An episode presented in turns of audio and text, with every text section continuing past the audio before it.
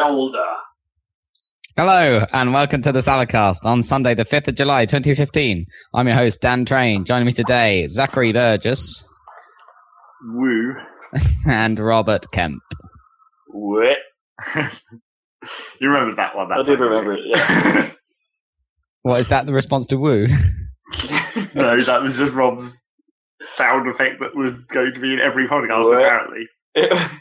Well, you know, it's one of those things that I forgot to make a thing, as I always do. What, you want it to It be been in few- every podcast at some point, or do you want it to be at the start every time? Because that's going to get boring. Well, considering Rob's normal amount of sounds that he manages to make at the intro of the podcast. Yeah, it's, I, I, I like to think it's reasonably varied. I concur. the variability of it is reasonable. Take bets now on which genre of Rob noise I will be making next. Variety. That's the word I was looking for. Variability. But that's that's probably also true. Yep, Although true. variability implies that I stick to trying to make the same sound but fuck it up continually, do you think? like in new and imaginative ways each time. How can you fuck up word? Uh, wait. Maybe I just did. well, there you go. Well, actually, like it's, it's supposed to be like wait for some reason, but like on, on, on the last video we recorded, there's a bit of sound of us going wait for no reason. Is this the end of the end of the final Final Fantasy VII episode thirty? No, actually, no. This was in the one I recently coded up, which is uh, Zach and I played a played a run of Binding of Isaac, which Ah, will awesome. be probably next to go up the site if I can't fix what's going on with the stupid last part of Sonic Adventure that we did. I'm having real issues with the sound. Site news. site news. Check out all our crazy videos on our YouTube channel, featuring not me. Yeah, basically. You've been in what two? I really want to be in some. Next time I'm over, I will be. well, The thing Yeah, is, it we- takes ages to do a podcast and a video. Like that's a whole Yes. afternoon easily.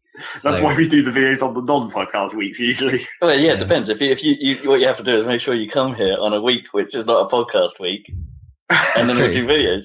I can plan that. That's my guess. Or we just actually do a video and a podcast if we can be bothered. But No. that's the trouble. I mean, Zach and I have done that on occasion, but it is quite a lot of bothering. Yeah. A lot of bothering. A lot of bothering. Thirty. Thirty. That's me now. And me and you, Rob. It's, it's Yeah. Zach's the last one. Just that to catch up. All right, there. Hurry up. You, you have to get married before that. I have to get married at exactly the. Oh, yeah, it is before. Yeah, I was about to say it's not quite exactly the same time.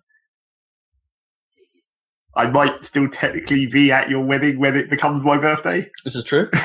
This is true. That might that might happen. Although we've got to kick the DJs out before that.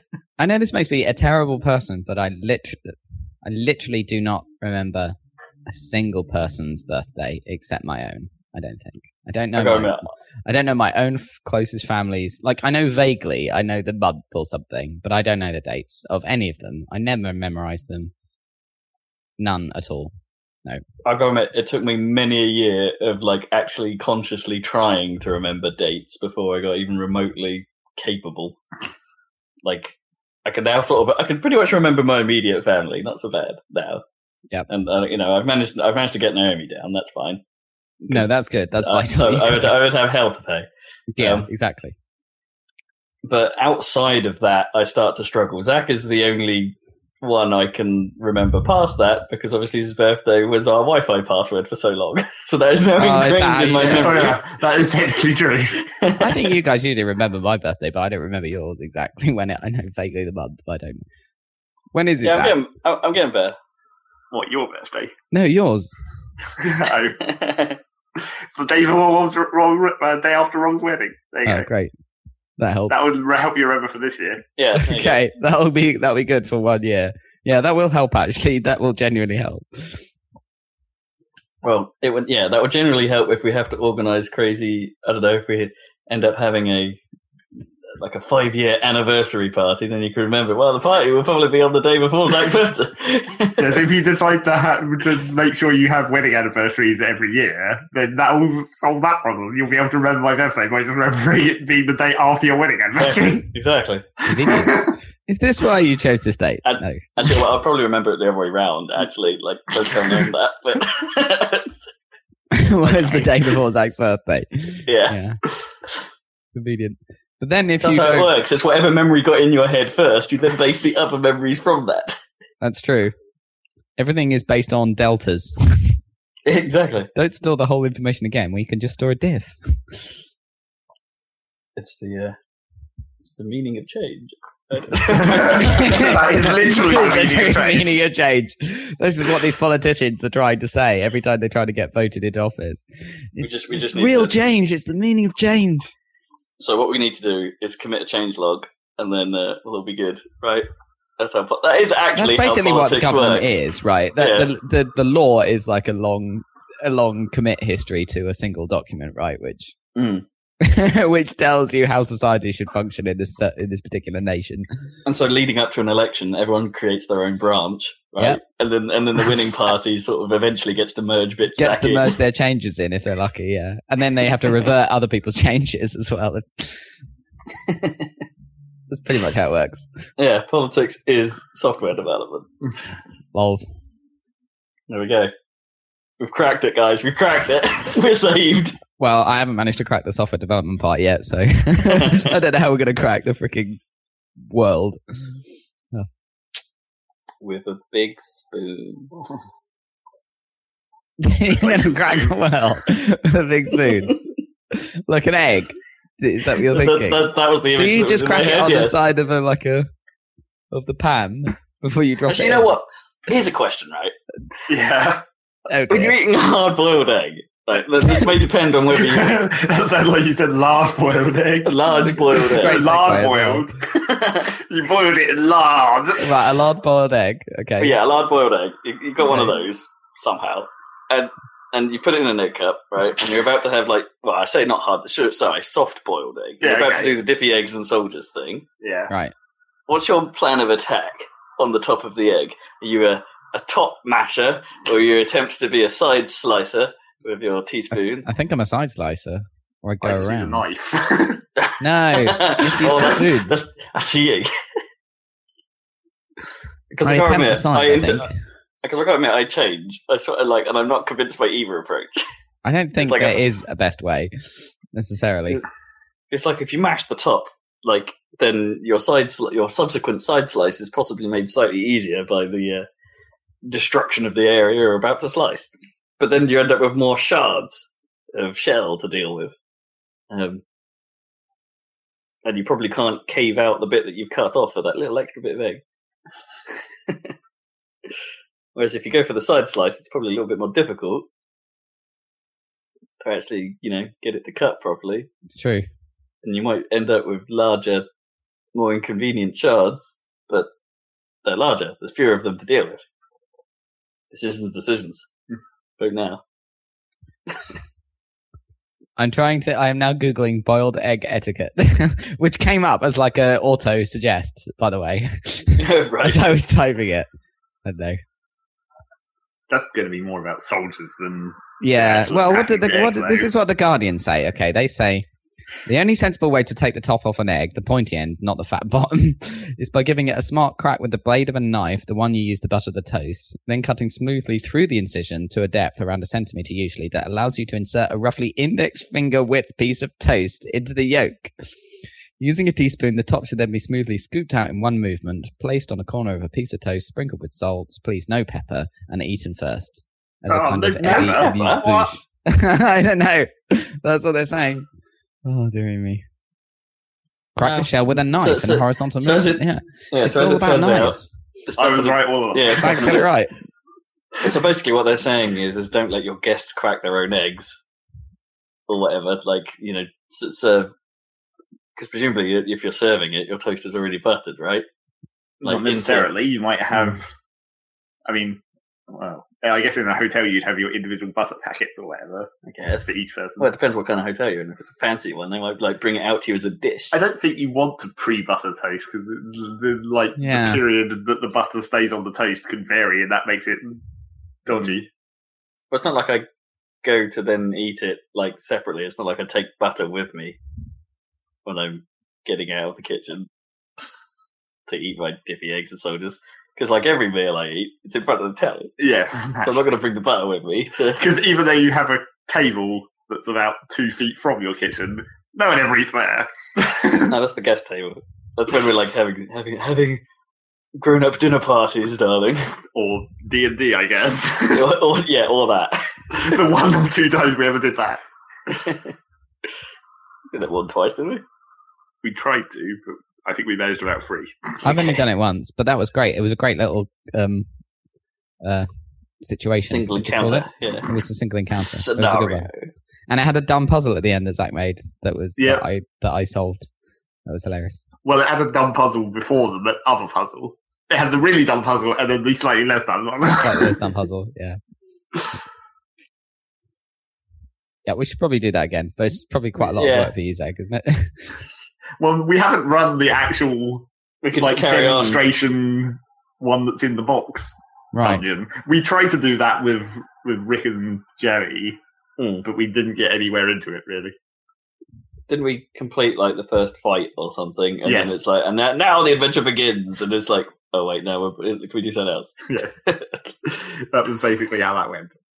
That's the problem. We just don't have when we actually have multiple people here. Like when Dan comes here, we don't have enough time to do all these things. No, that's- like if we wanted to make a video or a podcast, that takes up the whole time. we have time for Dungeons and Dragons. But then there's a, then there's a Star Wars to watch. Yes, there's that. We still haven't watched Jedi. I can't believe it. Now I've seen No. Empire like in at Secret Cinema as well in between, so I'm like Yeah. doubly ready to watch Jedi.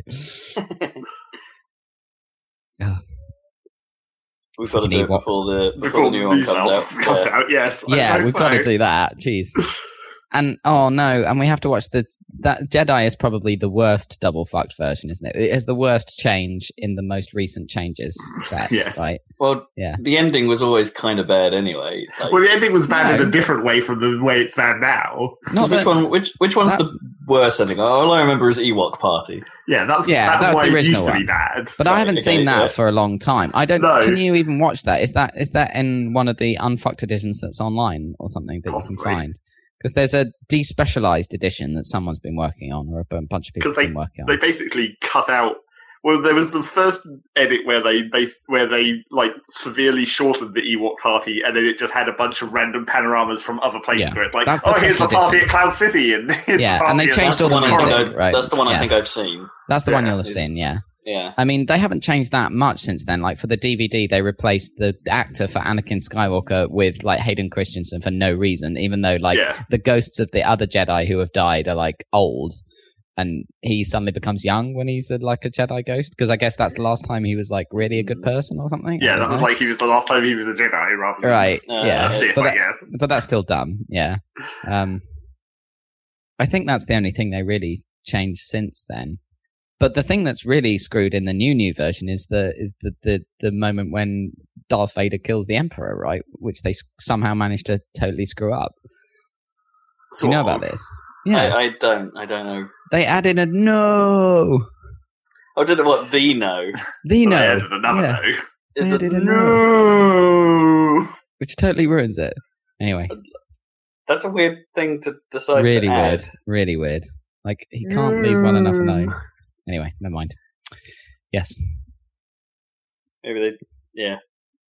There weren't enough cheesy cliches in the in the film that perhaps created a ton, a ton of the cl- cheesy cliches. Well, they they were thought, just- well, let's add some more back in. They were just trying to do a like a callback because it's like the original no is because he thinks that his wife and child are dead, and in the new one, it's like his child is literally dying. So it's like ah, subtle callbacks, except not at all subtle in Not any way. yeah. and and because it's the proper way of watching it, should it really be a callback at all? You know, because you're supposed to watch that one third. yeah It's just dumb. Because you can't, you, you just can't watch them like Read order. one, two, three, four, five, six, can you? Because that doesn't. The, the first three so spoil the second three Hmm. significantly. yeah, I guess. Or well, Isn't there at least at worked least out? three does, I guess. Yeah. One and two don't really matter. No, sure, but they, they, that you know, there's subtleties to how the like episodes four and five play out regarding the universe, for instance, that one and two kind of just assumes you know, right? like you know the, the four and five kind of work as nice introductions, like with a slower pace that they have and things like that. And all of a sudden, one and two, like, yeah, this is Star Wars. You know this shit, right? Way. Okay. Star Wars. Yeah, Star Wars. Double fucked edition. I still love that as a name. I really wish that they just released it as that. the new DF. They couldn't call it double fucked on the shelf, was it? Obviously, but it's like now in Blu-ray DF. DF. It's better than HD. It's DF. it's HD DF. it truly is. 4K DF. Oh yeah, 4K DF. No, no, surely that would just be 4F, like four times fucked. Uh, by the time they get to a 4K edition, it'll be triple fuck though, won't it? What's the point? If they if they tried to make a 4K upscale of Star Wars, like four, five, and six, that's probably the limit at which, That's the like, limit. yeah, the, you Like know, the you film probably, it probably actually won't be improved, will it? Because even if they rescan the film, yeah, because I don't it think probably so. just was isn't that great. Because I reckon they, they a lot of the film rescans they've done, I think they actually did store it at 4K or Hmm. something like that. So chances are we'll get to see those, but. And I, I'd imagine that in the majority of cases, it's just going to be well, we're going to be able to see the every last bit of detail of film grain. pretty much. mm Mm. Delicious film grain. Films. What was, that was the highlight of Glastonbury. Then, did you see Kanye? I did see Kanye West. Oh my that god, was fun. Um, that seemed know- like the most ridiculous sort of what the hell were people expecting? It's supposed to be ridiculous. It's Kanye West. But, I mean, but but like no, you expect him to put on a show, not throw the toys out the pram. I did. He didn't do that. He did put on a show. Come on, it, throwing the toys out of the van was last year at Wireless, where he wore a chainmail mask and ranted at the audience for twenty minutes without playing a song. He didn't do that. oh, sure, that's yeah. true. he he came on and he had the spectacular light show thing, um, which I thought looked super cool, like in person or whatever. The the lights, although he Yeah, was just kind of it just bloomed out on telly, so I didn't know if there was anything more to it. Was- right. Did it? Okay, because it looked really dramatic and it kept moving as well. It was like a huge bank of lights, and not only it would go up and down, and it also tilted or whatever. So like on his first song, it was really low down, and then it looked super cool. But then he immediately after the first song was like. Okay, dudes, you got to raise this up because I'm gonna jump on the next song and I'm gonna break my fucking head open. typical Kanye fashion. And so they're like, yeah, okay. They moved it up and moved it around and stuff. And that stuff was cool. And like, he fucked around as well. He was like, oh. But the thing is, you expect him to do something stupid, right? So, or, Mm. or to muck around the audience. So at one point, he's like, yo, let's reset. All the lights shut off. Everything goes dark for like three minutes or something. And then he reappears on like a cherry picker and goes over the crowd. Like that was on my side as well. So he kind of went over us and stuff. That was pretty cool. So it was all planned. All the fuckery was planned. You reckon? yeah, Because I, I didn't, I didn't, I didn't see all of it, admittedly. So I didn't see the moments where people were all like.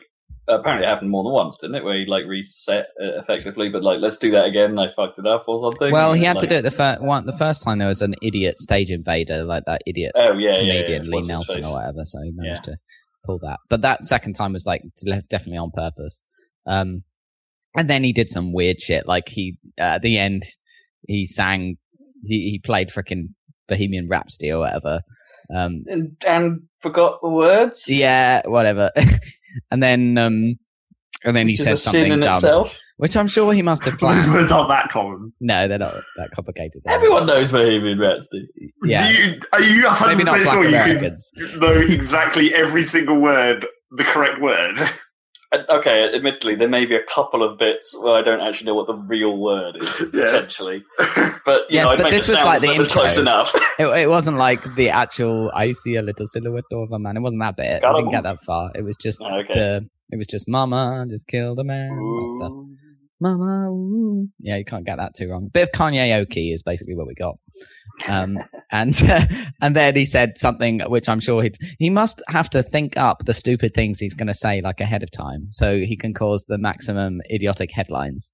So he said like Let's break the internet Twitter time. yeah, yeah. So he said, like, I'm going to say this right now because in 20 years, 30 years, 40 years, I don't know if I'm going to be able to say it, but you're going to be able to say that you just saw the greatest living rock star. Oh yeah. Yeah. I did hear about that. It's like, lol. He must have thought carefully about what to say that would piss people off the most. Uh, Yeah, at a, at a predominantly band-based festival. rock based festival. But the thing is, he has a point because, like, who the hell? He he was the biggest headliner by far. Like, well, you know, the Who are freaking ancient, like seventy or whatever. And Mm. I don't think the Foo Fighters are an exciting band. They didn't even play though, of course, because he broke Well, his leg. But yeah. but I'm saying he, he there aren't any true rock stars anymore. So that he's kind of got a point. Um, despite the fact that he is who he is, and he's this weird character that is a selfish twat or whatever. Yeah. I mean, he has he has kind of a point, and he is very talented. Like those, some of those songs are really good. He's a producer, really. I mean, he's a really good producer. I don't know if he's the best showman, but he put on a good show with the lighting, lighting and everything. Anyway, that wasn't the best thing I saw. Definitely not. But you know, it was an experience. Um, it's kind of what I expected. So, so, so what was your well, I really enjoyed. tip uh, top of the pops? well, I saw various things. I saw a lot of stuff, but I really liked Patti Smith because I'm a big fan of hers and stuff. And she was like 68 or whatever, and she was rocking like uh, rocking hardcore. Well, she she did all her like um more kind of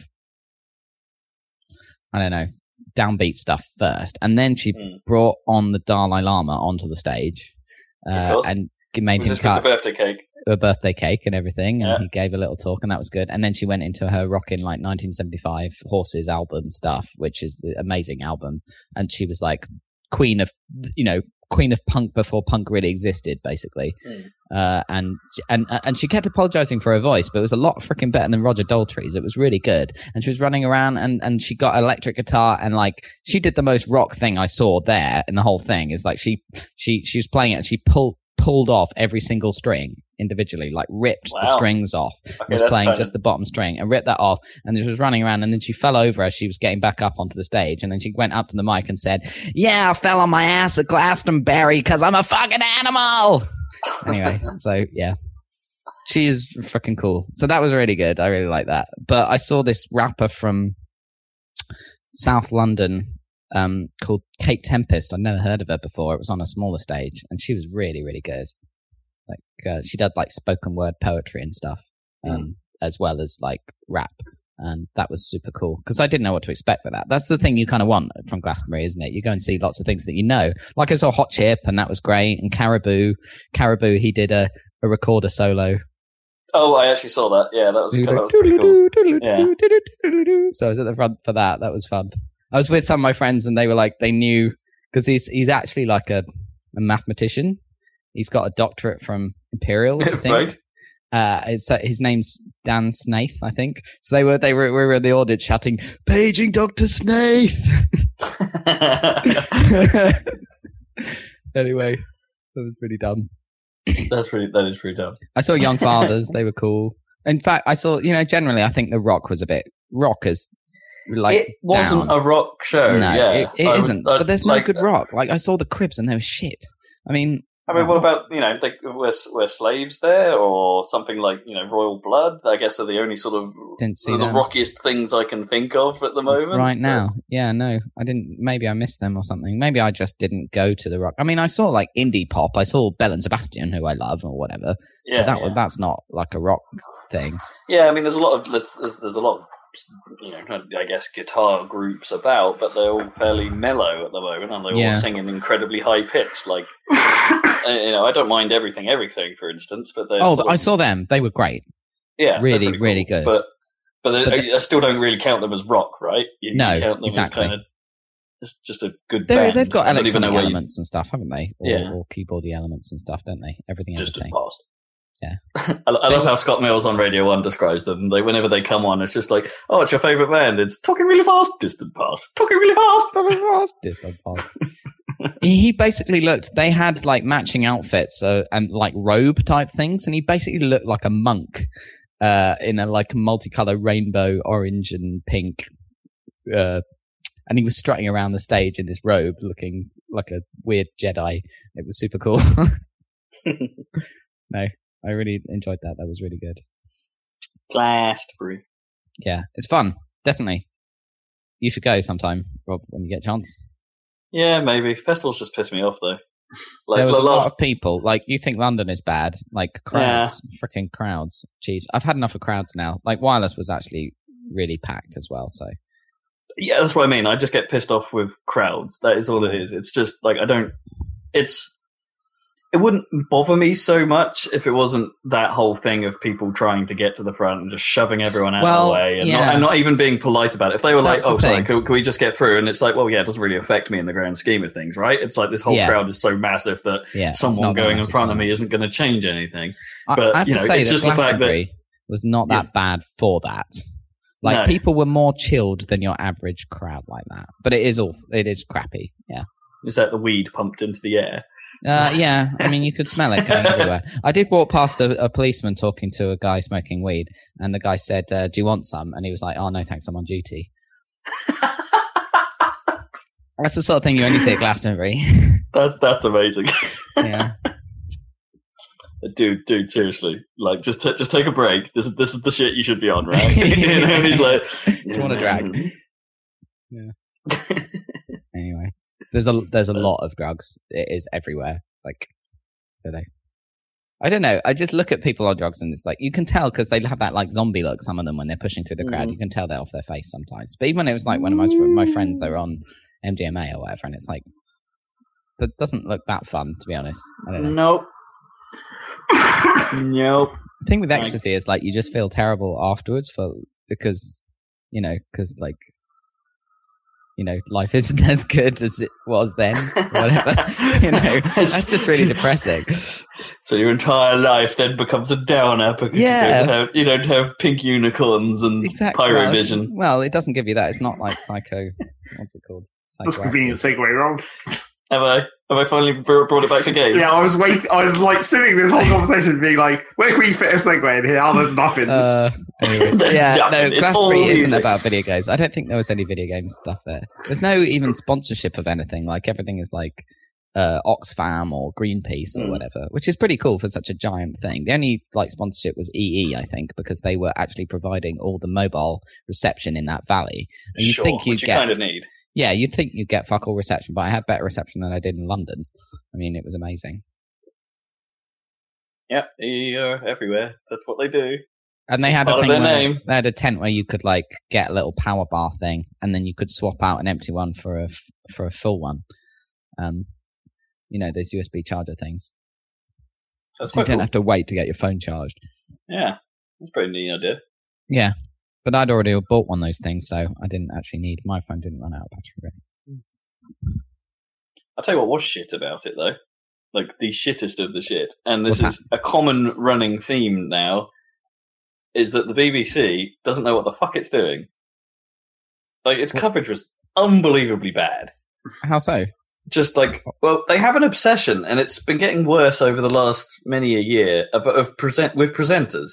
Uh, It's like they they think that people tune into these things to see because what was it? It was a combination of Lauren Laverne, who I normally like, um, I Jo generally like Whiley, who you know I hate. and, I'm well. um, it's not just. I thought it was me. I didn't realize it was you. Oh no. I have a real. I really don't like I, Jo I Whiley. could never stand Jo Whiley. I have a whole The thing thing is, is- against Jo Whiley. The thing is, is when I think you told me about it, I was in the phase where, oh, she's all right, and then actually I like It dawned on actually you. paid a bit Right, paid a bit yeah. more attention to it and Okay. realized exactly what she's doing, and she's a bit the brown nosing. It's so brown. I cannot stand. It's the brownest of noses. Yeah, she has the brownest nose ever. Oh. And uh, I can't remember his name. Is it Mark something or other? Oh, Radio um, Six. Um, yeah, I know the one you mean. yeah, I'll remember sorry, it in a sec. I saw him or whatever watching something. Anyway, But they would basically show, show one song and then cut back to these guys yammering about uh, how great the atmosphere was for like three or four minutes and then cut back to one song. So it's like, it's actually only 50% coverage of what's going on. And it's like, this is awful. that that's really bad because the, the the weird thing is that the coverage is actually amazing because we get I got back from Glastonbury and you go on the iPlayer and there's a but button yeah, that is the says thing. there's a button that Yeah. says full sets and you can just watch basically every performance from start to finish like everything Yeah, is this is the covered. thing. When it, when it's doing yeah when it when it's not on main TV because the BBC is great. It's like I've been trying to watch a bit of Wimbledon right, and the the show in the evenings, which apparently has been getting a lot of stick for being like the crappiest thing they've ever done regarding like sports like roundup shows, like Wimbledon Right. Today, whatever it's called, Yeah. is exactly the same problem. It's like let's see a cheesily produced VT rounding up some things, and now let's cut to Clare Balding and um, Tim Henman and another random guest, have a chat about it for another ten minutes. Now let's see another VT, and it's just like this is not what I want. I want to see the highlights of I want to games see the stuff. I want, yeah, I want to see like a match of the day two style thing. And I did say to like that, like actually they could learn a lot from match of the day two or match of the day one even because they do. I don't know why I always default to two um, because they actually do a really good job of rounding out everything that happened. Well, actually, Match of the Day 2 is arguably the worst one because they do manage to slip in a little bit of random bullshit that isn't just the actual highlights of the football. Sure, but they do actually show the football, like rather than the close-up shots of tennis players like grunting. It's true. and it's it's just, but then I- then you actually watch like the games live, and it's brilliant. You know, it's, the, the actual live coverage is fantastic. Like when they're, when they're showing what they're supposed to be showing, it's it, it's the best. Maybe they deserve to lose their freaking Olympic broadcast rights or whatever. Well, well, the thing is, they did, they did the Olympics very very well, yeah, they did. but they but still this trend is not good. they're still moving presenter wise. I mean, yeah, it was noticeable in 2012. It was uh, noticeable last year during the Commonwealth that they had moved more presentery. There were, you Hmm. know, this it's when there's events going on behind the guys just casually yammering about bullshit that it's like, well, no, just show me that, please. There's something happening behind you. So when did that change? Like, what? What do they? Why do they think this is a good idea? What like research have they done that says this is what people want to see? well, I, I- yeah, I don't- I don't get bad it. I don't. I don't. yeah. I don't. I, I cannot. I just can't fathom where it comes from. Anyway, rant over. Yeah. Anyway, now that Get you your act together, completely BBC. fucked that I, I segue, fucked your segue. Yeah. you ruined it, and then What? ruined it some more. Well, Team Fortress Two is still good. No, it isn't. Oh, okay, there we go. That's the segue. Oh. segue. Boom. What's Every- the news? Everything is bad, like coming off of News. ecstasy. Let's carry on. so what? What I haven't been playing in the classic section of what I have been playing for, for a change, I have been playing Team Fortress, but there What's was going a on with patch. Team Fortress? There's a Hey, Dan, big you haven't said patch, your right? line. Uh, no, I haven't. He knows that. That's true. I'm just saying, you haven't said your line. The whole- It's not the a whole catchphrase. It's a line. Okay. Do you want to say it? Go on. It's a podcast about video games. There you go. I feel I feel very weird. I feel like I've stolen something. do. So there was a TF2 patch. So I saw. They're basically Is it a named patch? A named update? well, well, you know, they always name their updates, so yes, but I don't No, know but what. as in like a big deal, like the old days. It's a, I'd call it a semi big deal. There's one new Valve map Ooh, and three community maps. still that's new maps in the official rotation. That's something. Yes. But the main thing about, about it is that they're basically trying to put CSGO into Team Fortress. But, right? How? So what they're doing is they're making a like it's a weird like Is it weapon skins? well yeah, it's weapon Yeah. skins at the end. The end result is weapon skins. Right. And actually that is my main problem with this whole thing is that the weapon skins are the worst looking skins I've ever seen. Like some of the ones in Counter Strike are shitty, but Yeah. it's like I mean the whole idea of gun skins in Counter Strike is weird in itself because Yeah. it's like these realistic guns with these ridiculous day glow skins on them. Whereas in Team Fortress, you it's like maybe they could get away with it, but they've like, designed such shit skins. They're all horrible looking, and like they have, like in Counter Strike, they have like battle scarred or whatever grades of skin, Oh yeah. yeah. and the and the fucked Blood up versions of the skins look even worse because they look bad to start with, but then when they're all worn down, they look even shittier. So yeah, that's my main problem with the patch. The skins look terrible, but like everyone else's problem with it is based apart from it being Counter Strike is that it's Presumably they're all paid for items as well, and it's like that.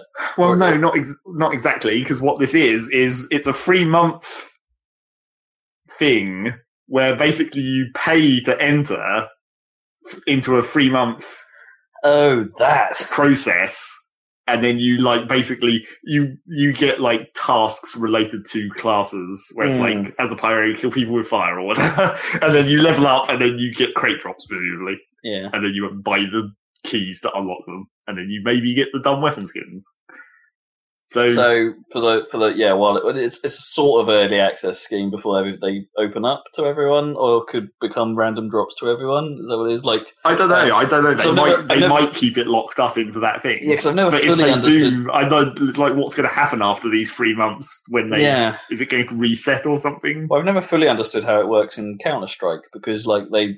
I I think the most recent one was like Operation Bloodstone or something they called it, and it's like yeah, you buy you have to buy this coin or something that That triggers it basically. yeah that triggers it and starts tracking stats to do with new things and it gives you new you know you can you can go do new things as a result of it. And it's just like i'm not i'm not 100% sure i get the point. No, and it's well other than for people to with crazy money to get another number go up and, somewhere. want, and who, who wants fa- fancy skins or really bad looking skins? that's really like if you're not if you're paying for this thing and all it's giving you is the ability to get crates which you can then pay for Of to get yeah. skins Pay more money to that's unlock. super that's super terrible right that is Yeah, so it's bad. Also, the the actual actual problem with this patch was they basically well, okay. There's two things. Firstly, it's an actual patch as well, so it has like balance changes. okay And I look, it's a long list, and I looked through them, and I was like, okay, some of those seem like they might actually be kind of good. Like there's.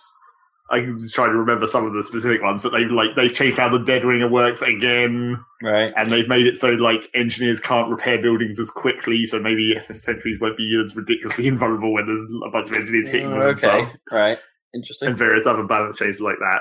But then the actual problem with this patch is they just made the game crash a lot. oh so it was like, yep, good job. Well, okay. It's been a while since they've had a, a bad update. to, you know that actually like screws the game up like stability wise. Yeah. And there was like a there was a patch note this morning that said like we've made it so Mac users can only select medium texture quality until we work out what the fuck we've done that makes it not work. but is it a Mac only problem? no, or- it's getting PC crashes as well. Hmm. So yeah, they basically fucked it up. Weird. So I'll wait a couple of weeks before I even play Team Fortress again, probably. I guess. Yeah. So If what's I the deal to. with the weapon pickups? Now you can pick up. Other Oh, there. That's. I almost forgot that. I read some. Uh, yeah, I read one note that sounded very strange about Well, it's actually pickups and the fact that the like the, is it the ammo that's left in the gun is what you gain when you pick it up? no. or- They've basically made a weird double change to weapon to weapons now, weapon drops now, where when you die, you automatically spawn a medium ammo pack where you died. So that's how you get ammo. the same way as used to be picking up the weapon or whatever. Y- Yeah, Right. Sort of. Okay. but now the actual dropped weapon, like in Counter Strike, you can choose to pick up the gun, and then you get whatever's ammo is in that, oh, as Oh, well as the gun. So if you're a presumably within your class. Well, yeah, obviously. So you know, if class. you're a sniper and you see someone's bow lying around, you could You can swap switch it. it, switch it, yeah. How do you actually? I Do, what button don't do you know if press I to like pick that. it up? No. We use press the use key that's never been used for anything else in Team Fortress ever. Oh, I see. Presumably. Yeah, I, I don't know how I feel about that. Well, the main thing that worried me about it, It's probably okay. a very subtle thing that's probably not actually going to be as bad as it seems, but like because it re- re- doesn't just retain ammo, it also re- retains like ubercharge on mediguns. So you could like kill a medic with a full uber and then have your medic take it, which Okay, would that's be kind of weird. That is that's dumb. that is that is very strange. They Yeah. can't have. They can't keep that. That seems dumb. because well, it doesn't even make a great deal of sense given how that character is like actually physically built. Because you're backpack. yeah, you're charging the backpack, and the backpack doesn't drop. No. Yeah, that's that. Yeah, that that, that I don't like. And also in there, Counter Strike Esness, there's now you can push a button. I think it's the same button as the pickup gun. You can push the button to do the old look at your gun animation, just yeah. like in Counter Strike. yeah, it was F to inspect. or- So you can see your utterly ugly skin. Yep, your doom. horrible, horrible skin. Yeah. Although I think they all they may have also made it so like I don't know if it's all of them or whether it's just the new ones, but the stat tracking guns, the like kill counts or whatever, they're Uh, actually modelled on the gun now. In, Yeah, in like in like in Counter Strike, yeah, CS has done that for a while. so you might be able to still see. I don't know if that's going to be backported to all the ones that all the old stat tracking stuff, or whether it's just only the new ones. You would hope it would be. Apparently, that also doesn't work. that, Okay. that may also be broken.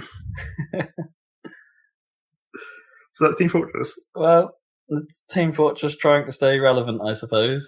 But I mean, I guess it works for them in Counter Strike, so I can kind of see why they would try this here.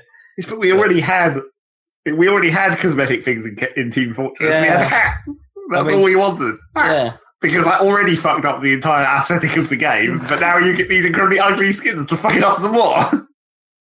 Well, the aesthetic is totally screwed. There's no way to um get that back to the niceness. I- of- you know what? I never thought that vision. it mucked up quite so bad. I, you know, I, I I sort of agree with you that it has got worse, but I don't think it's you know it's never been end of the world bad. well, I mean, okay it's with like if you watch the like like the original like uh developer commentary and stuff, they, they go out of the way to explain. I, I mean, it really highlights how good the original design of the characters are to the point where you only need to see their silhouette to recognize what class they are and stuff. Yeah, Yeah. And all of that. I suppose you could has gone argue that the hat gone. screwed that. Yeah, And the thing is, it's fine because the game is just a different game now. Uh, but like, you know, there's there's like screwing up the aesthetic, and then there's just ugliness. Yeah, yeah. Those new skins are done. I guess the only thing I really have a problem with is the strange stuff. you want the crazy particle effect Yeah. hats. Those are a bit extreme in some cases. Yeah, I'm not sure I, that that that I think is the most out of place thing. It makes sense at Halloween, maybe, but not all the goddamn time. Yeah, possibly. So speaking of patches, I guess, Yeah, to segue on from that, you. This is something else that I also didn't really play. But there was the Guild Wars 2 patch to fix Lion's Arch, as in make it look nice, not a patch to fix problems. right. Yeah. they made it less busted, as in the town. Yeah. In the world, like story and stuff. Yes. I only went in there very briefly to have a look and see what it looked like. It looks really kind of weird because it's like it sort of makes sense from the context of the story, but it's like super sparse. It just feels really empty. But I mean, half the population probably died, so I guess that makes sense. Yeah. Have they spread it out like over the map? Like it suggests look like they might, or it's. I wouldn't have said it's really any better than it was before. My main problem is the guild bank is still miles away from all the other stuff. yeah. That's Only it's in a different part of the place now. I, I, they were probably just making trying to stop people from crowding in that bank room or whatever yeah. that they used to have. Probably. I mean, it seemed like all the all those changes they did to Lions Arch were just like, go to your original home cities. Stop fucking everyone piling in Lions Arch. God damn it, But, but, but that's the whole reason everyone goes to Lion Arch because everyone's there. because it's in the middle and you Yeah. can portal to every city. It's the whole point. It was super convenient. Yep. I mean, it's okay. I think it's okay. They've like, I, I don't know. It looks it looks sort of too clean. They've gone from like their weird boat constructions where it was all wood, Hmm. and now all like it's all like smooth. It's not exactly marble, but it's smooth white stone or something. Oh, interesting. I Wasn't expecting that. I it's not really doesn't really look like stone. It looks like plaster almost. It's just like everything is plastered with white plaster. They, they've invented modern building techniques and are now just plasterboarding everything. And of course, because it's Lions Arch, it's all themed. Now, now that there's now that everything isn't made out of boats, everything is just more nautical themed. It's like the bank has a giant octopus on top of it, and like the dockyards is like a giant lobster. Okay. yes, Master Master. a lobster monster. And then the other thing that came with that patch is actual balance changes to Guild Wars 2, and they've yet again redone how you get your traits. So next time you log in, prepare uh. to respec your character yet again. Oh, great. Except not quite. It, it they tried to like retain your retain your character design more or less. It's like a couple of my traits were wrong, but most of them were the same. Okay. Oh, what? So it sort of automatically drops there, but gives you the option to muck around with it. Yeah. That's what you're saying. Okay. Because obviously, since the earlier patches, there hasn't been any. Since you can respec on the fly now and, and mm. all that, you don't need to worry about it. You can just go in that menu and click Just the various things. But they also changed how you get skill points as well, because they're not skill points any longer. No. It's because they're they're linking into the new traits that are going to come with the expansion. Yeah. So they rebalanced the system where because you used to get skill points and you could get more skill points than you could actually need, and then they were using the Mystic Forge to buy materials for the specific Mystic Forge stuff. Okay. Yeah. So they've separated that out now. So now there's a currency for the Mystic Forge, and that drops off enemies when you're at level eighty. Okay. and then skill points have now been rebranded into like hero something. I can't remember hero challenges or something.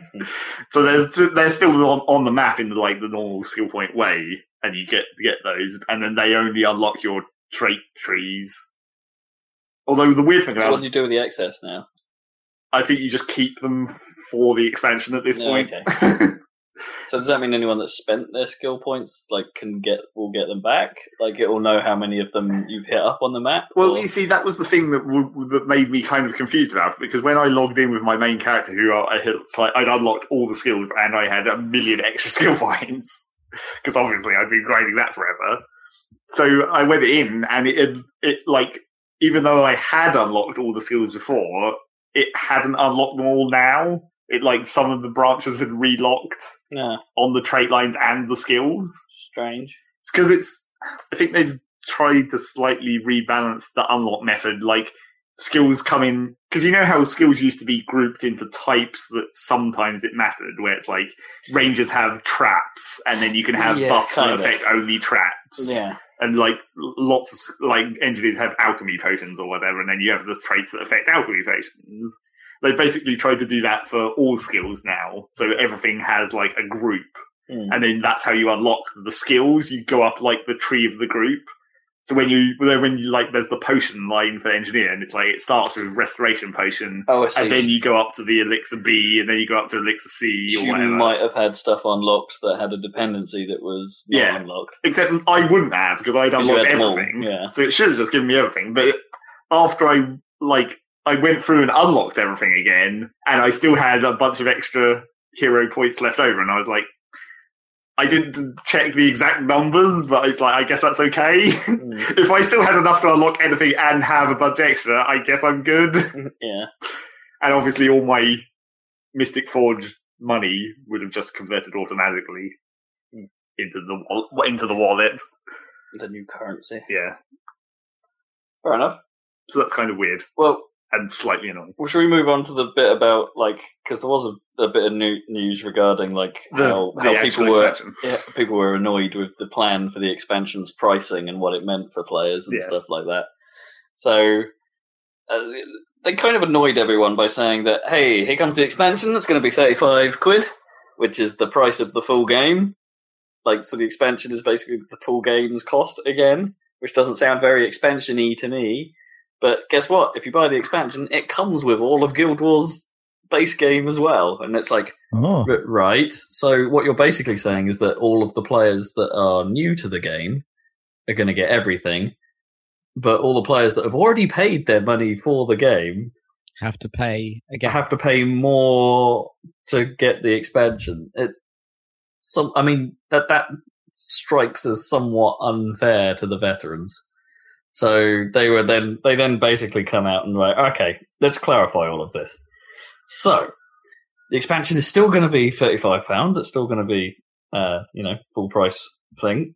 Includes all of Guild Wars 2, but players who have recently, as in some at some point in 2015, bought the original game, or, and like before this was you know this was coming or this was announced or anything like that, can get a refund for the original game Well, the only and just purchase the expansion. the only reason they did that though is because the original text on the purchase page for the expansion didn't say that it came with the base game. So Yeah. everyone and So they and they put the deals base. up to buy like discounts on the original game. Yeah. So a bunch of people went and bought that, and then were like, "Wait, I just bought that. I didn't need to because I'm going to get it anyway." Yeah, so they've they've said you can get a refund, but that's only for players that bought it through um, ArenaNet directly. There's, Like, not really, there there's are- not really very many places you can buy it otherwise. Well, because well, my copy was a uh, like you know a physical disc. yes, that's the know. one way. Yeah, I mean, maybe you could still ask them for a refund with Well, a physical disc because you could still if it the if code. it, if it came from ArenaNet, you can, but otherwise, uh, they are, they are just going to offer you an extra character slot, which I think is a bit of a you know. well, you're getting an extra character slot now anyway. Uh, I know, but That's I mean, the- I mean an additional additional character Oh, slot okay. on top of that.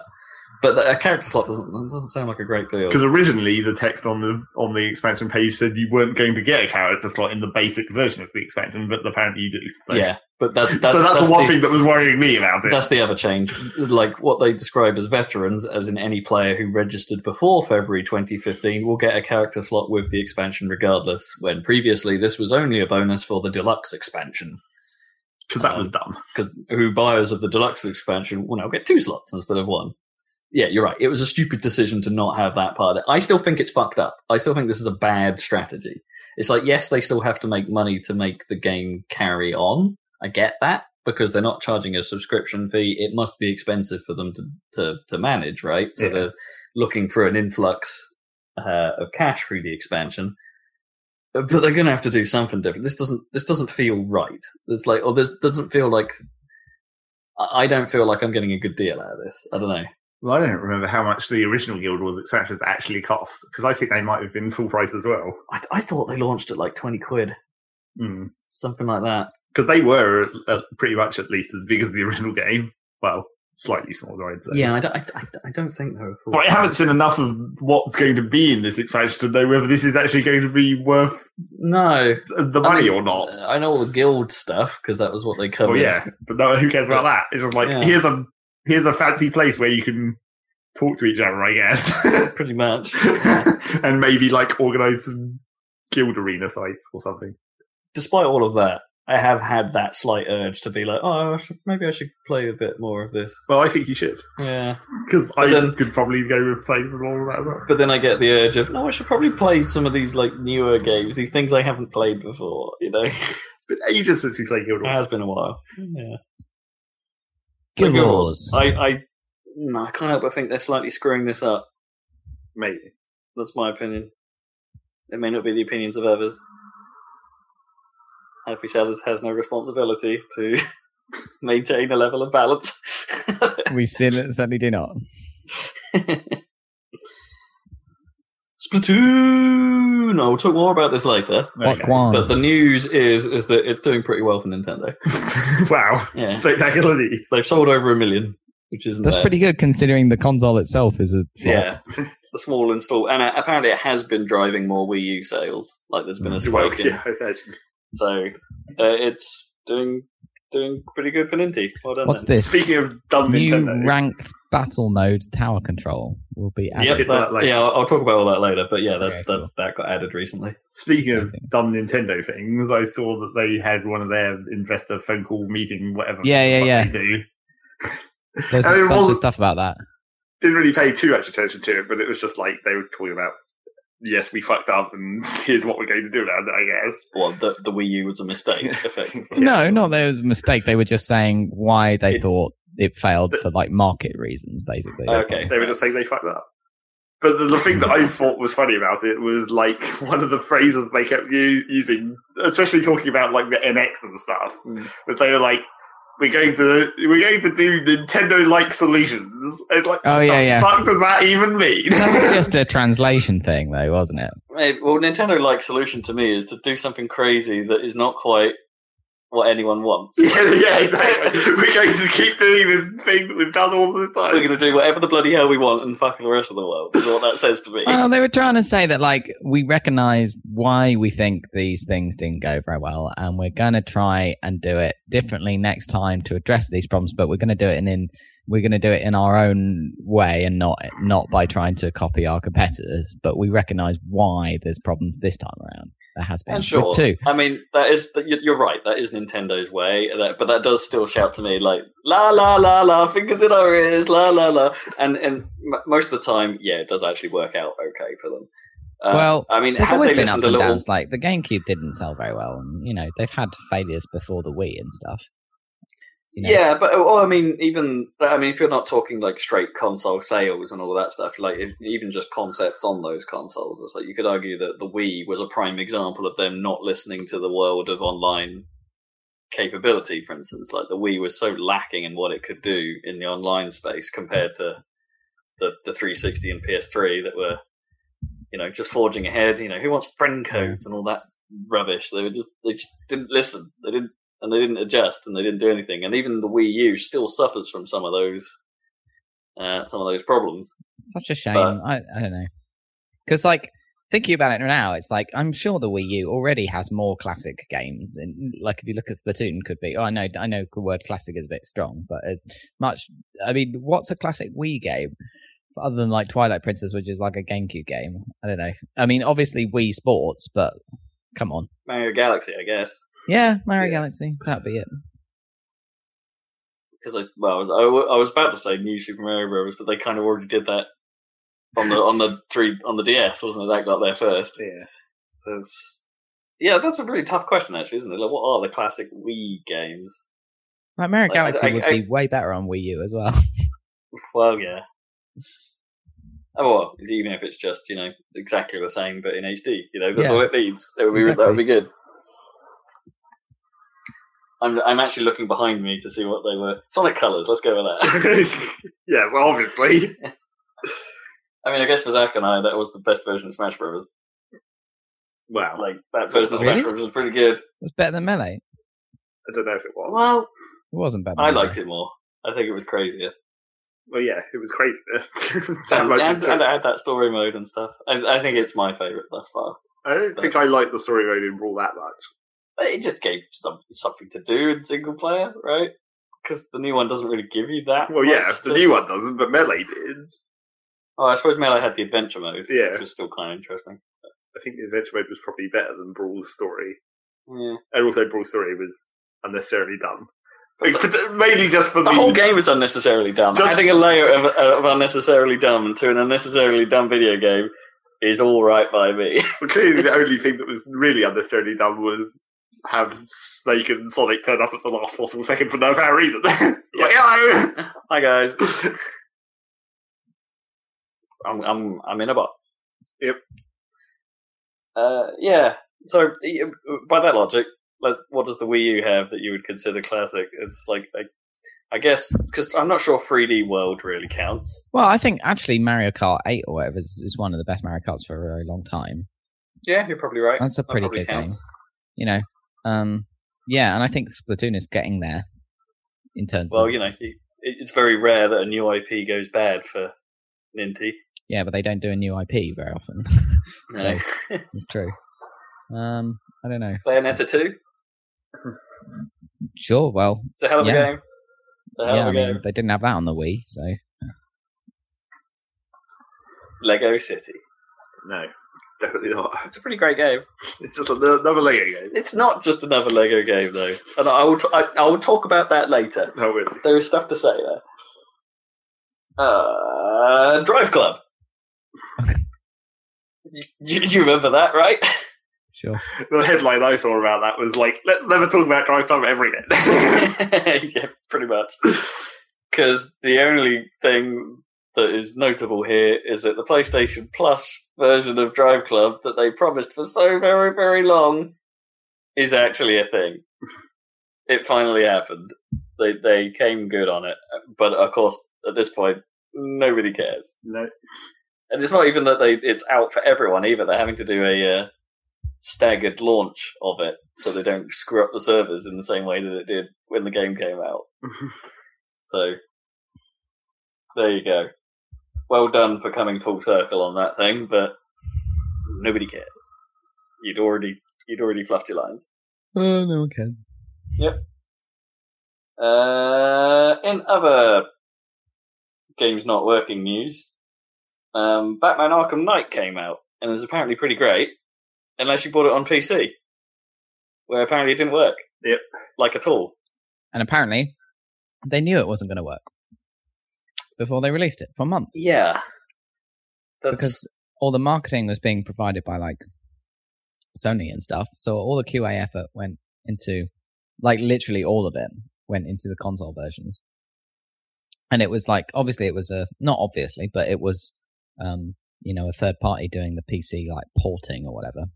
Hmm. And um, which worries me slightly. or they, yeah, which worries. But the thing is, the previous versions have been pretty good um, PC games. Oh yeah, the, yeah. the previous ones in the series. Not maybe not Arkham Origins or whatever, but but freaking Arkham Asylum. It's Unreal Engine three for God's sake. It should work. Anyway, um, but yeah, it's fucked. which is a real shame. To the point where they actually decided to pull it from Steam, or Hmm. Valve pulled it. I don't actually know wh- who did the pulling. I think It's they- gone like back and forth. Yeah. I think it might be back up, but like, yeah, I wouldn't buy it. But see, the thing is, this is the second time Warner Brothers have fucked up a PC game this year because they did it with Mortal Kombat. When. MKX launched, the PC version was unusable for a while Yeah. uh, because of its the way that it did its staggered content download. Like you download the base, which had pretty much nothing in it, and then you'd have to try and download the extra bits to make the whole thing work, and that didn't work. Mm. So you were basically stuck with a menu you couldn't use, or if you tried to click anything, it would crash. Um, so Warner Brothers having a bad year on PC. Hmm. I suppose it's their turn, right? Everyone else has had a bad year on PC at some point. I guess. So. Well, actually, no. Ubisoft just had a bad year on everything last year, but so Warner Brothers, this is your bad year. Boo to you. I still think. Uh, I mean, it's getting all these review- reviews, but I still think you know that that everyone was well. Maybe it wasn't everyone, but a lot of people seemed concerned, especially like Giant Bomb and Jeff Gerstmann, about the amount of like Batmobile shit that's in this one or whatever. Yeah. And, the, and from the video footage I've seen of it, like there does seem to be a lot of that stuff, and I don't really think it looks that great Well, I don't know. I think it. or that much fun. Okay. It. Yeah, that's the bit I'm not sure about. It looks great. Yeah, sure. as in visually, those scenes look fantastic. But at the same time, yeah, I'm not sure whether I will enjoy it gameplay wise. And ultimately, I don't know if that's what I want from a Batman game. Exactly. I don't think City was what I wanted from a Batman game. Like, Like- Arkham Asylum was like almost a perfect game. I, Yeah, I I mean, thought. I'm. This is the thing. I'm seeing more of a movement now. Like we we got there first, I think, but I'm seeing more of a movement in recent weeks uh, of people saying that Arkham Asylum was was the one. You know, Mm. People- The thing know, is, when though, City came out, everyone was like, "Yeah, but it's Batman, but it's bigger Yeah. and it's better, right?" And it's like, it's well, not. no, I've never been. We've never been convinced that it was better. Asylum's wasn't. just a much. tighter, just It's a better, story, design. better game. It's really good. And the thing is that it's a bit unfair because um, this is my classic thing. Is like, which is the better? Which is the best game of all time? Is it you know? Is it Mario 64 or is it Ocarina of Time? And it's like Mario 64 is the scope is smaller, you know, but it's Hmm. basically perfect. Apparently, M- uh, uh, Miyamoto spent like months, like six months, just working on the Mario's movement alone before he let people build the levels. Because Which you know is- that rabbit that you chase around in the bottom of the Yeah, thing, yeah. that was all the game was for a long time because he just wanted just the mechanics of it to be absolutely amazing or whatever, and it really paid off. Uh, and that game is like almost perfect. And but then obviously Ocarina is much bigger scope. There's a huge world and everything. And the thing that that, that makes Ocarina, I think, you know, amazing is that it still has like that level of polish to it. I know this is going back ten years or however long it is. Like things have superseded these games, but Oh, If you look at those two, now. yeah, exactly. But this is what's so impressive about it is that it's like the scope was so much bigger, but and yet it didn't lose like a sort of. It isn't as perfect as Mario sixty four, but No, you could lose. you could argue that Ocarina is like mechanically actually scope is not as big as what you would No. consider like I don't know the Witcher's mechanical Yeah, scope. You know, something absolutely. like that. It's still it like mechanically Zelda is still focused, and mechanically that's why it still shines. Mm, mm. Um, still shines. Um, but uh, yeah, there's there's that, actually in a way this is like maybe a contender for like worrying trend or something that ga- as games get bigger and bigger, Mm. like there seems to be this need to have where it needs more. And Yeah, It's like no, it doesn't always need more. It just needs refined. Splatoon actually, I think, is a great example of that. Right? It's not big Yeah. on content, but it does what it does incredibly exactly. well. So that's a narrow scope, and it's it. I mean, it's easier to make a game like uh, absolutely really polished if you have that sort of narrow scope, and that say some of the best games ever. And that's what I'm saying. It's a bit un, It's a bit sad because Arkham Asylum had that sort of. Na- if you compare it to its sequels, it had that narrow scope, and it really worked for it. Like that game is like so well made. And like But they, they, fell down when they yeah they fell down when they made it a bit bigger. I mean those games are still know City is still a really good game, but it it's just not as good. Whereas that's what's so impressive about that Zelda game, or, or is that it is bigger and it's still amazing. you know, how do Yeah. you do that? Like you can, I guess you can like throw money at it. Uh, I mean, I'm playing Grand Theft Auto Five, and it's like the scope of that world is insane, and yet the attention to detail is ridiculous at the same time, which you couldn't really. Rockstar have like unlimited money, pretty much. Basically, that's but I mean- what that is. but yeah, just having unlimited money does not necessarily like you have to have the discipline to you know to to have the right teams working in the right place and have it all come together. Like it's still a it's still amazing that it all Mm. comes together or whatever. Because it's at the end of the day, it's kind of someone's vision or or or, a small team's of, of creators' vision. Like the biggest blockbuster movie ever, Avatar or whatever. It's it's basically James Cameron's vision, no- Well- no matter how many people worked on it. Yeah, maybe that's the thing because actually, like when you t- the eh, this came up at E3 quite a lot that people were talking about the game director or the game Hmm. director themselves made a push to try and tell you what the game was about, and maybe this is a concept that is starting to come back. Hmm. Like, but these big projects with multiple teams uh, split split spread out across the goal, maybe they lose focus on occasion. If if the industry is moving back towards this concept of the like a single guy being at the helm effectively, then maybe the vision is kept. You know, that's why Miyamoto stuff is so great because Yeah. Miyamoto basically did most of it. You know, or at least he had a thing, finger in most of it. yeah. Um, Well, we had oversight of of everything, right? It's like yeah, Peter Jackson could not make the Lord of the Rings trilogy. You know, he he couldn't direct every shot even, but like because it's Mm. just too big. But he, it's definitely his thing. You know, um, one guy, right? And he had you know his partners and everything, and he had his creative team, small team, you know, whatever, that all had a lot of influence. But you know, it's ultimately it's down to Yeah, And I- I these think guys, that's true. these guys do do still exist in the industry. Don't get me wrong, but Sure. they're kind of, but weirdly, they're the guys that have been doing it for a very long time, right? It's true. It's like there's no new guy on the scene coming up saying, "Okay, oh, this is the guy to watch." Right? All his games are going to be amazing. Like the, when you think of names like that, you think of people like Kojima or yeah, maybe a stretch Cliff Bleszinski. You know, like guys that have been doing it since it was a thing.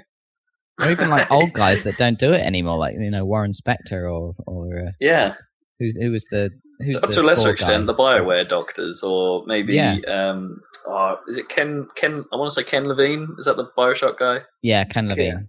Yeah, Or like even for him. Grand Theft who- it would be the the Houser brothers, right? No one Yeah. really knows about them, but that, that they're doing that. They do that. Yeah, But these are all, uh, in a way, the old guard, right? There's like, True. who- where are the upstarts? Where are the? That's what I mean. That must be what's lacking from these. I suppose maybe Phil Fish productions. was one of them. Until, Where- he, until he fucked off. that doesn't count. Yeah. Yeah, that's indie. too indie. Yeah, he, he was Yeah. make, like, making the whole thing or whatever. But yeah, I mean, like, yeah, it's these these games that are built by these teams that are split across continents or whatever. Like like who's running like the Call of Duty like game? Who's directing the next Call of Duty game? I don't know. Yeah, no, it no just idea. seems a bit, yeah. I don't know. So yeah. AAA is losing its personality. Maybe that's the way to describe it. Well, I certainly feel that because you can't deny that Bat- Arkham Asylum, it, w- when it came out, is a AAA game. Like the production values were really Sure, high, yeah. and and it came off really well. I think that that, I mean, that's number two in my from that generation after Red Dead Redemption is Arkham Asylum. I think of that console generation. Hmm. Yeah, it's just, it was a it was a strong game, very strong. And, And those freaking combat mechanics were so good. I mean, you know, now it's a shame because you know you can't you can add to them. I mean, what's it got tag teaming or something in the new one? But you can't like you can't make it new again. Everyone's stolen it anyway. Yeah, Um, someone needs to come up with some other new Yeah. combat method. That's that's the trick now. Whoever does that and comes up with the next big thing is onto something. Like because it is known as the Batman combat, isn't it? Whoever the uses Batman combat, yeah, Yeah, if you play, uh, was it Shadow of Mordor? It's like you're getting the Batman combat, and it is Yeah. described as the Batman combat. It's pretty much. but then the problem with that is obviously it then makes it when the Batman does Batman combat, it's like, well, sure, this is this is this is this is just a thing now. This is An what you expect. thing, it's yeah. no, it's it's no longer that game's calling card. So, So, doom yeah, and gloom. I, well, I don't know. I'll probably play it when they fix it in like six months or something. Hmm. Probably. Yeah. I've got some more previous games of broken news. All right. Payday 2 on Xbox that hasn't worked since it launched three weeks ago. Who cares? Uh, well, I don't. But, what you know, specific part of it hasn't worked? I, I didn't read that much. To be honest, don't, don't care that much. But apparently, yeah, it just hasn't actually been working. Because if it was like the server. That would be the main problem. I guess. Because it's kind of important to play that in multiplayer. Yeah. Yeah. Uh, Oculus Rift are fighting for control of OculusRift.com, which is currently owned by a developer which hosts a forum about VR games. Whatever. You know, whatever they'll they'll win that, obviously. Um, but maybe that's the first sign of Facebook flexing its muscle. I don't know. And that's all my news. No, is that really all your news? Yeah, that's what. You Why? What you got, Zach? Well, I couldn't remember whether we mentioned it or not. We may have mentioned it at some point in the E3 things, but there was YouTube launched their game streaming thing. we did talk about. thing. Yeah. We may have But they launched, briefly. launched it then. Is Yeah. it working? well, whether it's working or not, that's a different No. matter. I, to be honest, I haven't actually checked it out. No, I but- haven't either. Okay. uh, I just don't like the fact it's called YouTube Gaming. They're so boring. Yep, it's done. And New City the other, Skylines patch. Have you seen this, Egg? well, I haven't played it yet, but, Okay. and that patch was a while ago. But yeah, All right. they made European-looking buildings, Cool. so that's something, I guess, Yeah. and some other stuff. But you know, I haven't really been in there expansion look. for that game will be revealed at Gamescom. It says. So that's- Yes, they are going to be trying to make expansions, and that will be when it gets interesting to see how like how they price it and stuff. Hmm. Especially given the mod scene Yeah, that surrounds it. but the main other bit of news that I have is there was there was the Minecraft convention recent- Minecon. just now, and they for some reason decided to announce Minecraft Windows 10. Wait, and they what? shut down development of Scrolls. Lol. Oh, really? What? But, the, of course they but, did. but Microsoft wouldn't have done that, right? Mojang would have done that. Yeah, yeah. That's Well, what I same difference Yeah. at this point, isn't it?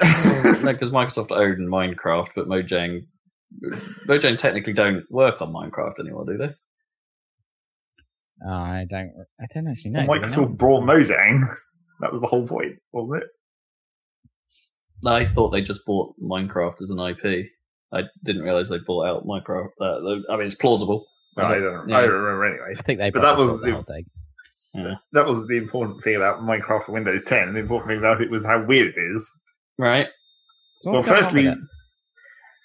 Are, are they moving away from Java effectively Yeah. to make like a proper version like well, they have on sort, consoles? or- sort of. So basically, what everyone thought was going to happen was that they were going to start basically, basically, might as well since it's Windows 10 and everything is now going to be cross-compatible with Xbox. Just bring the Xbox version of Minecraft back It's- over. But it's way behind, isn't it? Or whatever. It's way behind in terms of updates, yeah, like content and stuff.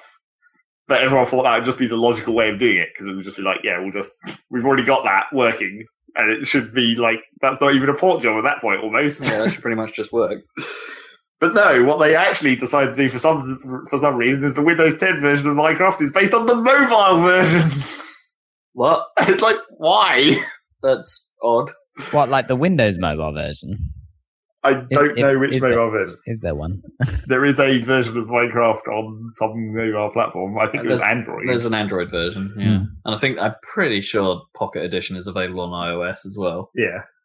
But yeah, they're basing it off one of the mobile versions. And as far as I knew, the mobile version was even further behind in content I- because it couldn't it didn't even have some of the actual functions. Yeah, I that was never the full game. I don't think. No.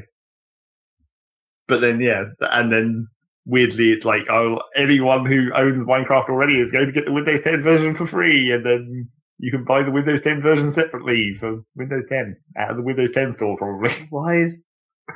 I don't understand. I, No. don't, I don't understand why they if if they were pulling the Xbox version right, making the Xbox and Windows 10 version up to date, Yeah. and then saying right, this is the version. This is now the version, Yeah. and we're moving on from here. Sure, modders might get a bit pissed off because obviously none of that will work. No. Um, but that seems like the logical route that Microsoft would take, right? Yeah. But it's sort of in their own interest to do that. Why come from the mobile version? And actually, more to the point, why tell us or leak it or whatever? How like how did we find out about that? Right, Like, it's just it was playable at Minecon. Some people played it on a on a I guess a Windows 10 tablet. yeah, it's got touchscreen because you know it's the fucking mobile version, so I guess it has to. But you can play it with a controller or a keyboard as well if you want. Because you think maybe if they then started moving towards, like, I don't know, um, a proper DX rendering and stuff and doing it, all that stuff on PC that perhaps the game should have, should be doing because PCs, Yeah. that, you know, they wouldn't have to worry about efficiency so much so they could make it load the world better. Well, yes, that's the Stuff main like thing. that. Yeah.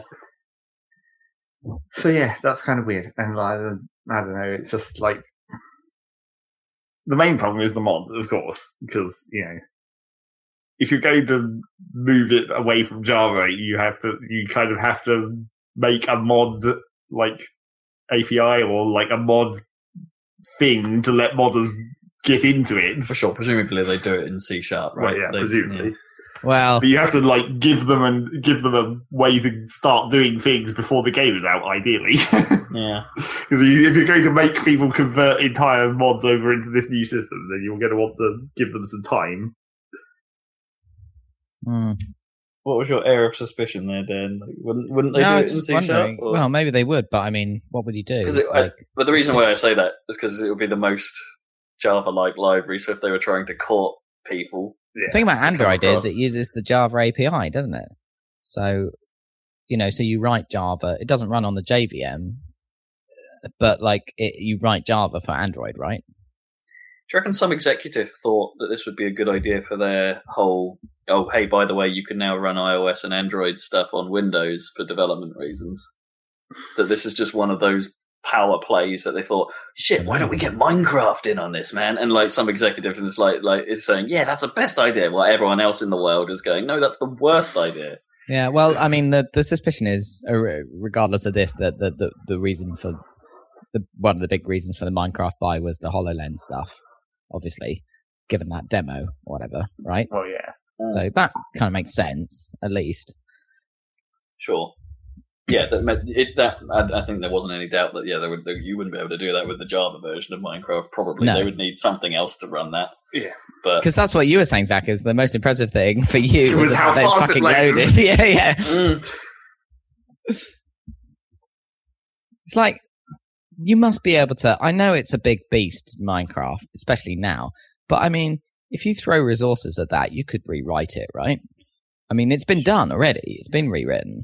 Um, yeah, that's why taking you know you'd think taking the Bone or 360 version and starting from that. hmm, would make sense. They must have Maybe done they some work to make it work. That I can't mean, be still is- running on Java, right? Well, I, I guess the reason is that the Windows 10 comes out at the end of this month, right? So they have to be like ready. Yeah, I guess that's it. It's probably a stop. Maybe that was the quickest route. Yeah, Was it July in. 29th? Something like that. Yeah. Yeah.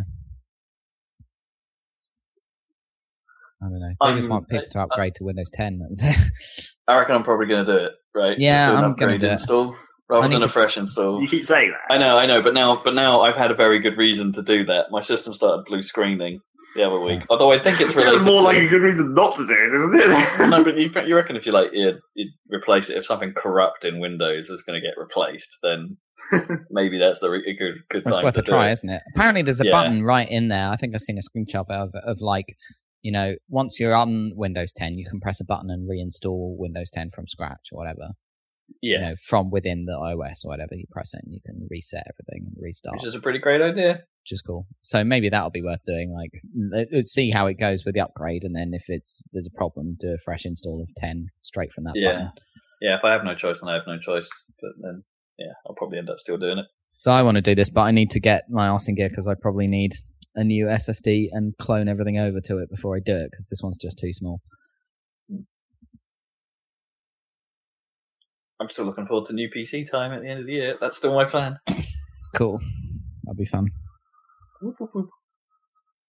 Although Kipper's still green, can't use green.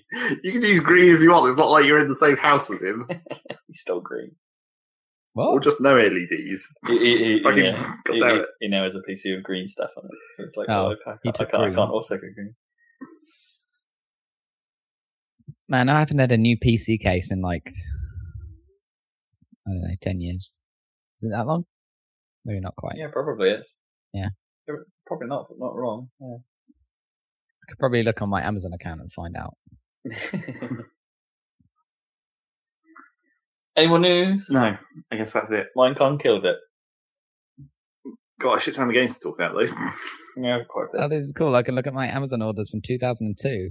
I bought Medal of Honor, Allied Assault, and Super Mario World, Super Mario Advance 2. Both really good games. Wait, Super Mario Advance 2 was the Mario Bros. 3, right?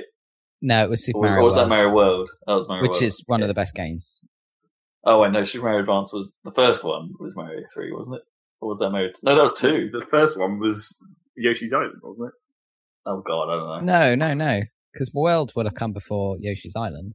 No, I think the thought it first one was after. literally. No. Because it's a sequel, think, isn't it? I think it did. Super Mario but- World 2, isn't it? yeah, but that, yeah, but that doesn't mean what order they released them on the Released it GBA. on the GBA. Right. With their are sure? stupid new names. Here's my order for Half Life 2. Oh, there's the PC case. There we go. 7th of August 2005. There you go. Almost 10 years. That's a long Anyway. lasting case. Right. Should we go on to what you've been playing? Apparently. Who wants to Wait. go first? Dan, decide who goes first. You go for it, Rob. What you been playing? Okay, okay. I've been playing Splatoon. Let's get that out of the way. Woo! Mhm. Because, of course, I've been playing Splatoon. Uh, still good. Hasn't quite kept its hooks in me as much these last few weeks.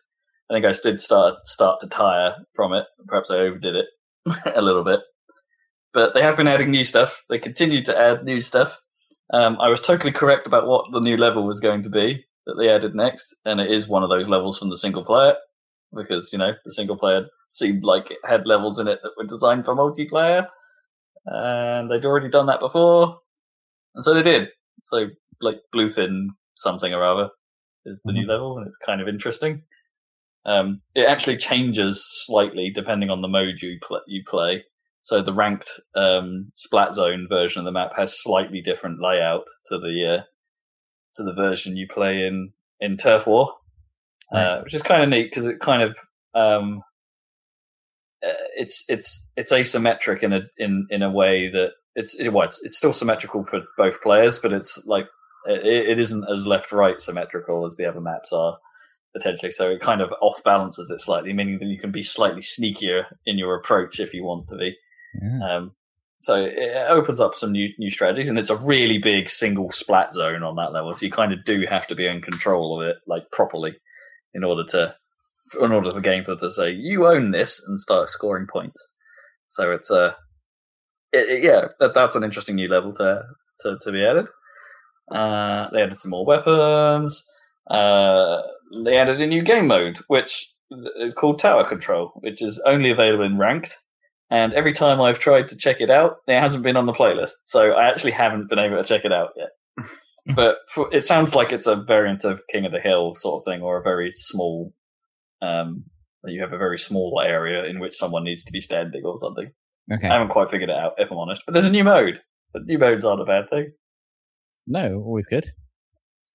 But the weirdest thing they've done, and that caught me completely by surprise, is that at the moment, well, actually, no, it finished literally 10 minutes ago at the time of recording, six o'clock on Sunday, that uh, they were running their, what I think must be their first Splatfest, because I haven't seen anything about these before. Okay. Splatfest. So what's the deal?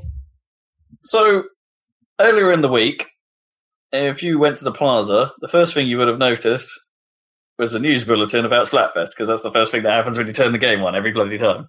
Um, and they were like, hey, this Splatfest thing is coming. Ooh, stuff will change. Go pick a side and then fight for your team. And it's like, all right, this this sounds like a, a crazy way to get to, to a, a, a crazy new thing, these little timed events.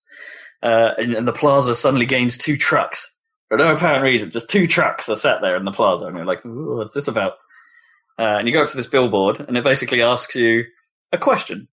So, do you remember the Everybody Votes channel from from the Wii? Of course I do. That classic. Because you thing. used to spend ages on there. That, that should be the first question it asks. asks. Yeah, That- it's like, that- yeah. I do would you put that remember as, like- Everybody Votes? Yes versus no. that that's probably the cla- most classic game on the Wii. Everyone you You're play. probably right. Yeah, that was that was the defining moment of their miniature channels. Everybody votes, and all the stat tracking that it had.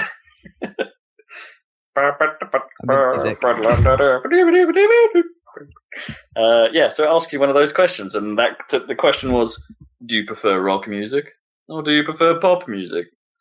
And given the lack of rock music of late, as we just discussed, I went, obviously went for Team Rock.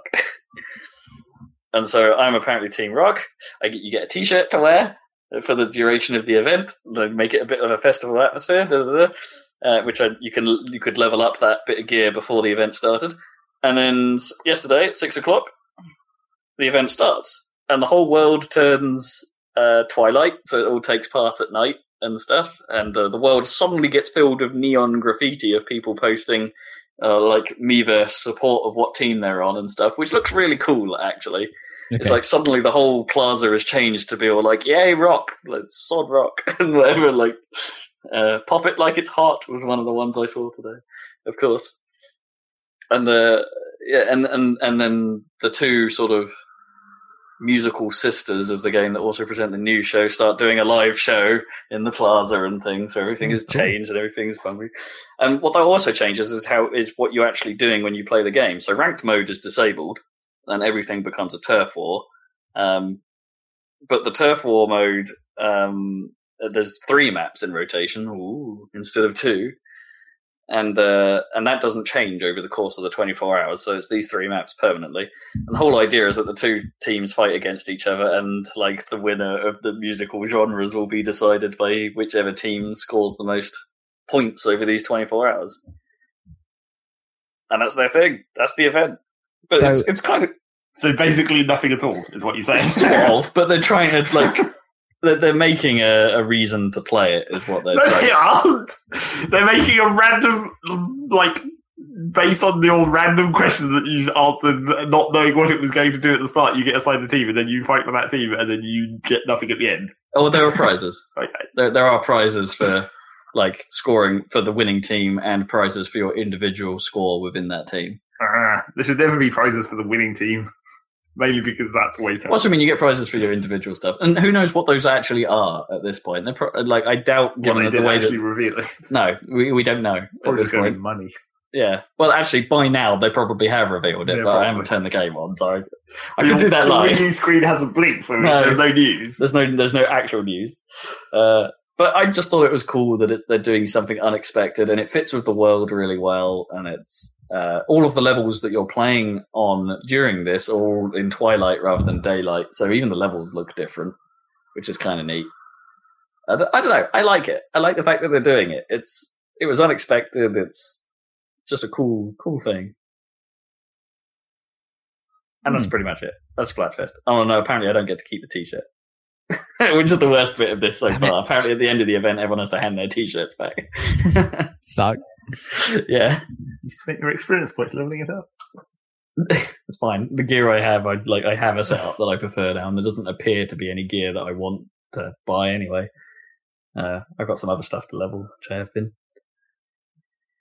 It's, yeah, at this point, leveling gear is kind of pointless to me. I know what I kind of how to play. I've been trying like other weapon combinations and stuff, and I just suck at them. I like I kind of know the two routes I, I play best at, which is either have the longest of the long range guns Right. that, that isn't the sniper rifle, There isn't the sniper. Right.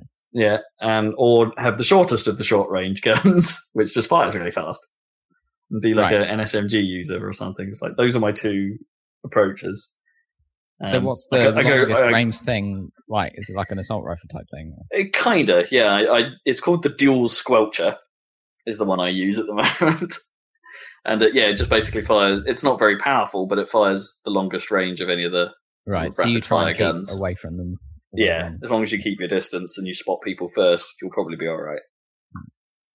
So that's my that's my tactic for ranked. Um, is to use that, and for turf war, I use use the Aerospray RG, and uh, which basically covers a lot of ground and is super effective at close range. Uh, yeah, Splatoon, still playing it, still love You it. You never use the rollers. I have tried, and I think I just kind of suck at it. Right. There are players that are that are quite good at it, like doing the surprise tactic and then using the um, the flinging thing that it does, which Yep. acts as kind of a shotgun. Uh, which actually, if you get it just right, if you're up high, that thing has a surprising amount of range.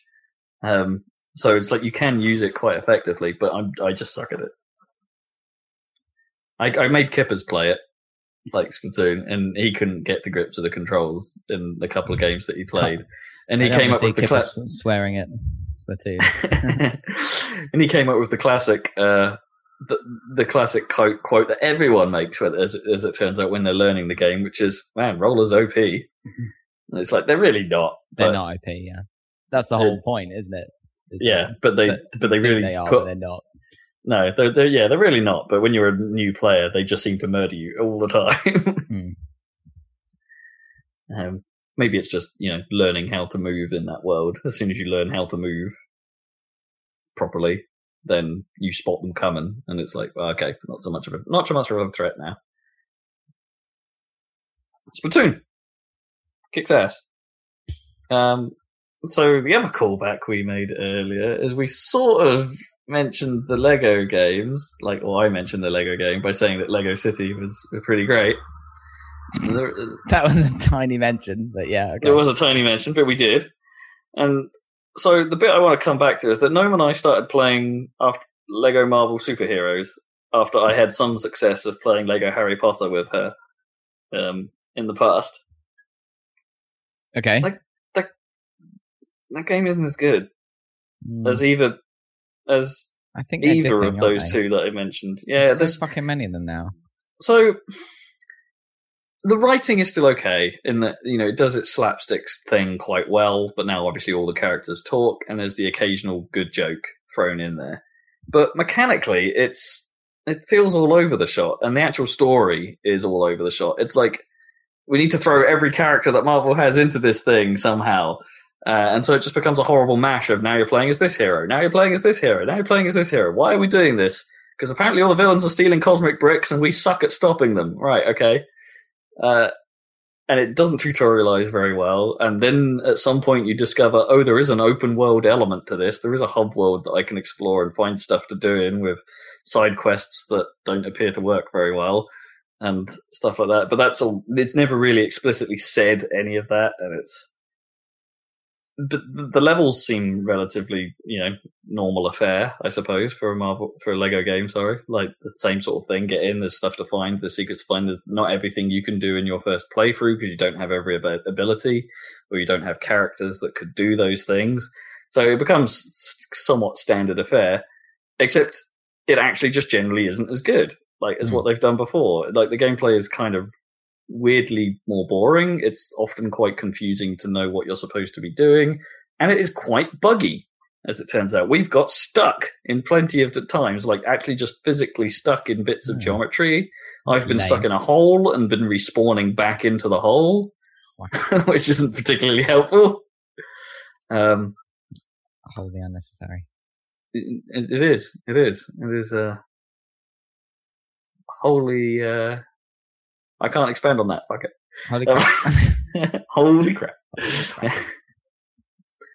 It- yeah, so it, I've come away actually feeling quite disappointed by it because it's Hmm. like I've seen what they're capable of in like Harry Potter is not a complex game, but it actually seems to make the Lego formula work very well and doesn't focus on mindless combat that much. Maybe they've got a B team working on this Um, stuff now, and they're they're working on like Lego Worlds or whatever it is, and making that awesome or whatever, and they're they're, Mm. they're churning these stuff out. Because I just saw on Amazon.co.uk or whatever that there's a there's a Lego Jurassic World game. I mean, they're just There really pumping yeah. them out, aren't they? They Well, must yeah. have like a B team.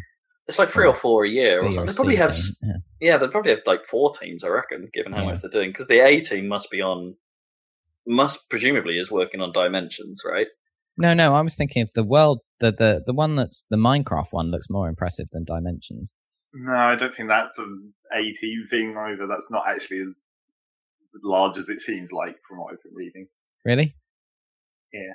Mm, okay. Maybe it's May- Dimensions. Well, maybe maybe one of their smaller teams that's working on Worlds, just because perhaps it's a bit of a punt that one. Whereas Dimension sounds like it would probably do all right for itself. I don't know because like if you think if you're Lego, like Minecraft is a massive success, and like it's ob- I mean Lego and Minecraft is obvious. I mean everyone originally described Minecraft as as, as computerized Lego, right? So you'd think that would be something to really take seriously if you were gonna finally do it. Yeah, maybe. I don't know. Who knows? Who knows? but they must have. I reckon Traveller's Tales must be enormous, Right. like that's an point, organisation. They're British. But then you then we say that they are churning them at uh, at some point. They were. I don't know if that's still true. Um, uh, yeah, but they, given that they, even though they do churn everything out, fundamentally the games are still the same structure. There's still you have to get so many studs in the level. There's still so many things to find. The the game is still filled with millions of characters. There's still a dude to save in every level, which in this case is Stan Lee, which is kind of neat. Um, Hmm. They're always the same game, really, under the hood, and they always have been since Lego Star Wars. But then they broke that tradition with Lego City, which, uh, yes, it still has the same core, but the way it was written, the way it played, and its open worldness sort of showed a spark of ingenuity. Hmm. It's like this is okay. This is the best one of these you've ever done. Carry da- carry on down this direction, and you'll be all right. And they haven't. They've kind of forgotten that that happened. Hmm. Um, I mean that. Let's not forget that that ha- that happened. I think before Lego Movie came out, and it still has that same style of writing and that same level of humor, and is Hmm. probably just as good. Yeah. you know, writing wise, and it's it's like that's what you should be doing. Don't make this. Presumably, don't make Lego Jurassic World. I don't know. It's I'm guessing so. Fail. Yeah, so that's quite disappointing. I don't know how long we'll stick with that before Gnome will just have had enough. Probably not much longer, to be honest. Um, and maybe I'll take it up in solo to see if it works a bit better single player. But as it stands, I'm not not feeling feeling it. And it's one of those things where annoyingly, obviously, you go, it can't just be me, right? So you then go and check the Steam reviews, which of course has everyone just saying, "Yeah, this is the best Lego game I've played," and it's like, great, you're no Mm. Help. Not helpful at all. You obviously haven't played the Wii U version because no one has. What Lego City Uh, Undercover? yeah, yeah, I mean that's the best one. Clearly. yeah, but that's the most different one probably so far. Yeah. Yeah. Oh, definitely. Yeah, it's the one that stands out. So there's that. Um, I also, after being somewhat mediocre about Castle Storm, have continued to play that for some reason. I'm not 100% sure why. It is just mindless, I suppose. Maybe there's that to it, that it's just, you know, something to do. But I got to the point where I thought, oh, I'm getting, I'm actually getting quite near the end of this campaign. And then the game pulls a horrible curveball and say, no, actually, that, that's only campaign one of four. And it's like, sorry, what? like, so Hmm. me finishing this thing suddenly has become perhaps infeasible. It's like a, there's a it was kind of a neat bait and switch in a way, but it's like just this can't. mm, There isn't enough to this game to warrant four times as much content as I thought there was. Or it's not four times as much content. The other campaigns aren't as long, but even so, Yeah. So I don't know. Oh, knowing me, I will probably still pick at it occasionally, but I'm. Uh, it, yeah, it's just weird that it's as big as it is. But I suppose that's true of any free to play game, right? You just if you check in with something like Angry Birds now, like how many goddamn levels does, must that have? You say free to play, but it's only technically free to play. I thought Angry Birds. No, yeah, actually, actually, proper Angry Birds isn't free to play, I guess. But like Angry Birds Seasons is, Mhm. and that still gets like level updates. And Castle Storm technically isn't free, right? Well, it was, but isn't anymore. Know, it's only because of games of gold. Yeah. It's only because you have a gold account. Not Yeah. that you wouldn't have a gold account. No, but it's not like it's. It follows the same sort of structure as free to play games. Is the thing, just without the hey, you can actually spend money to buy more things. It actually doesn't. It doesn't have any of that, but it has that same sort of mobile game structure, I suppose, to how the levels work, the five star system, and uh, and all that stuff.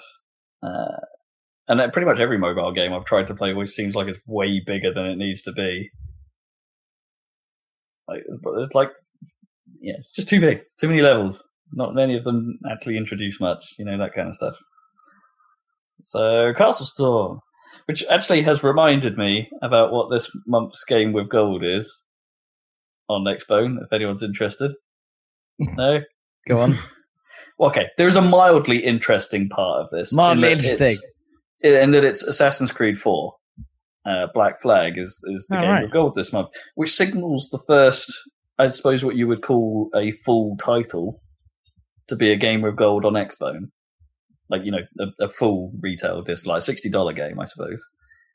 Um, so maybe we're starting to see that. Maybe that will start be, becoming the norm now. That No, they actually have some. Yeah. Now that they have some that are like nearly two years old that they can start pulling from. Um, so Xbone, Xbone Games of Gold becoming proper full games, I suppose. Well, that's Mildly a good interesting. trend. Mildly interesting. Mildly interesting. Cool. Uh, two more things on my list. Uh, one of which was South Park: The Stick of Truth. I've started playing that. Oh yeah, what do you think so far? It's so South Park.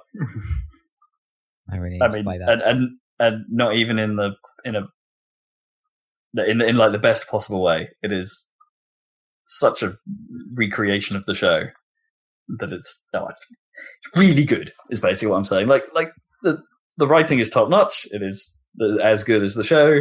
the The setup is pretty much as bizarre as you would think it would be. Um, like uh, using your farts as a weapon with Cartman calling them dragon shouts is funnier than it should be Mhm. by a long shot.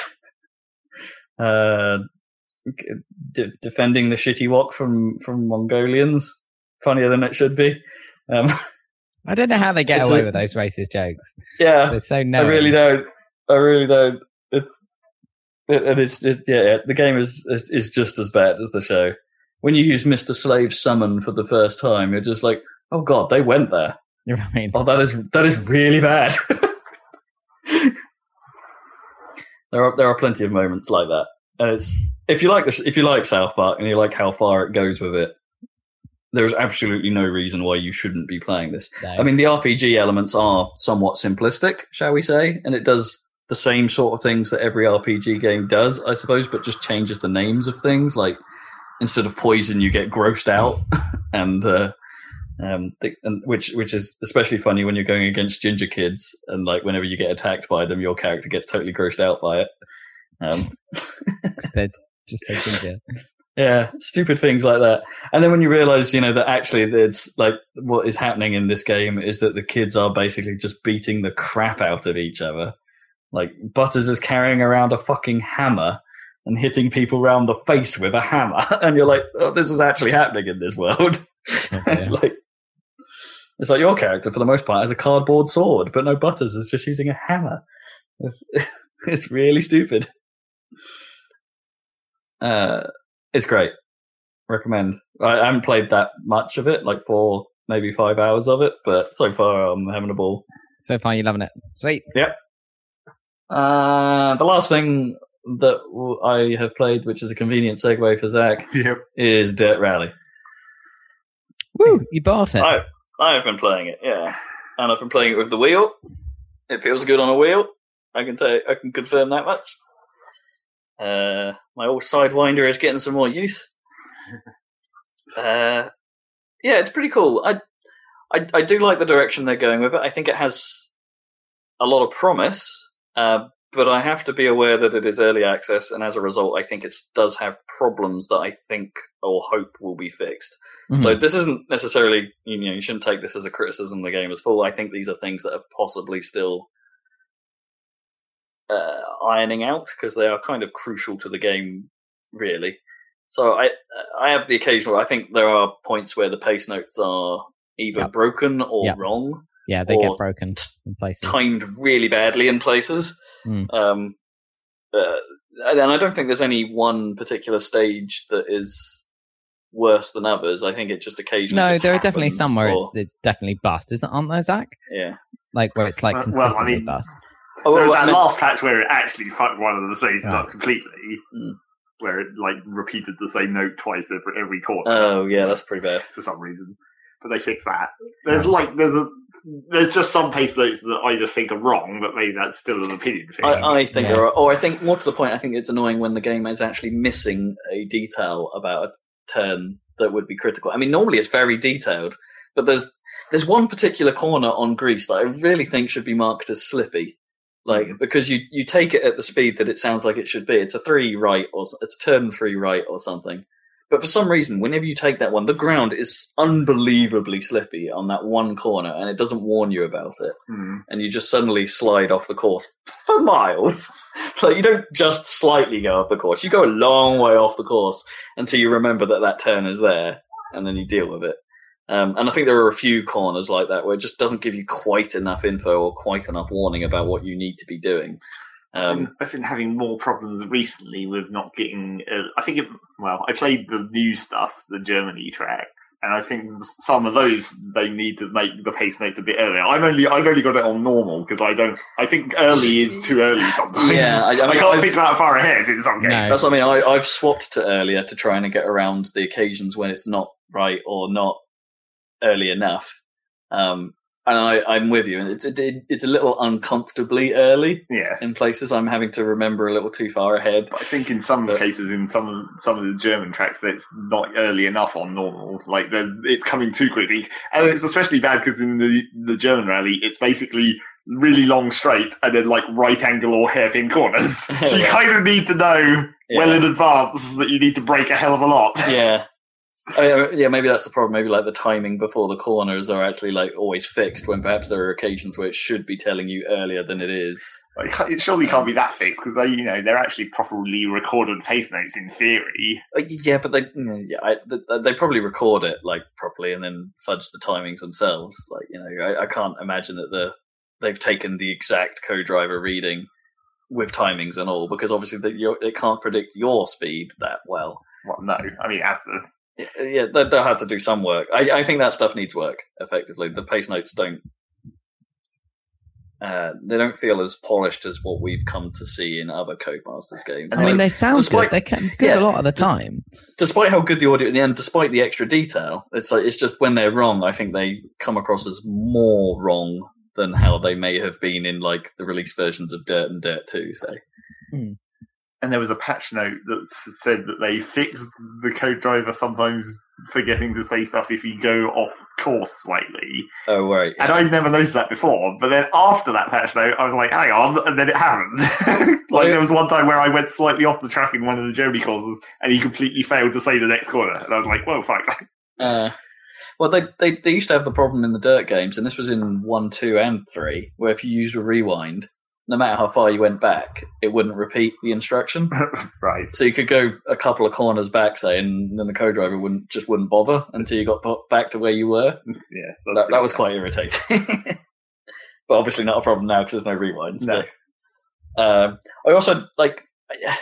I don't think they'll change this, but I have a bit of a problem with how the cars handle at slow speed, in that it feels way slippier than what I think a real car feels like, even under the conditions that they're under. But like, you could be doing like 30 miles an hour and still be drifting like quite some distance, and it's like on a, you know a bit of mud. I'm let's not that wet. I'm not entirely convinced that the car would do that. I think even a mini would grip better in that circumstance. It it doesn't feel completely right to me at slow speed. At high speed, everything feels great. Like if you're doing corners normally, even when you get that cool like wind rushing noise as you're starting to go super fast and the car starts to feel a little unstable, that stuff is great. Yeah. But when you're doing the really slow corners and you're still drifting, it that feels wrong to me. I think I know. I think I know what you mean. Yeah, definitely. Yeah. The thing I've started to notice that I think is probably just still an inherent limit of the way car physics is programmed even nowadays in games is I've noticed it more in the German tracks is that there's just not that I don't think anyone has ever managed to really program body roll properly because you can, be coming down a straight at like 100 miles an hour and then handbrake turn into a hairpin and that would Yeah. just roll you in real life. yeah. Yeah. Yeah. Well, this this leads on to my other my final problem actually, and this is the last. This is my last criticism because I think everything else is pretty much great, uh, other than lack of content and stuff, which you know can't really be a criticism at this point. Um, is that I think the cars are way too flip happy, Like- except for when they should be. except for when they should be. Yeah, as you say, like re- hair brake, uh, handbrake turning at 100 miles an hour should really cause some bad stuff. Um, but like just hitting sometimes hitting even the smallest of lumps just seems to send your car miles and it's just like it, it- that it, that doesn't feel right at all when that like But there are times where yes you've severely screwed up you've hit a rock and you should be flying but there are it feels like there's more often than not you're hitting a tiny little lump and it is sending the back end of your car over the front and it's like no sorry i i don't believe that Well, it's just because they still haven't.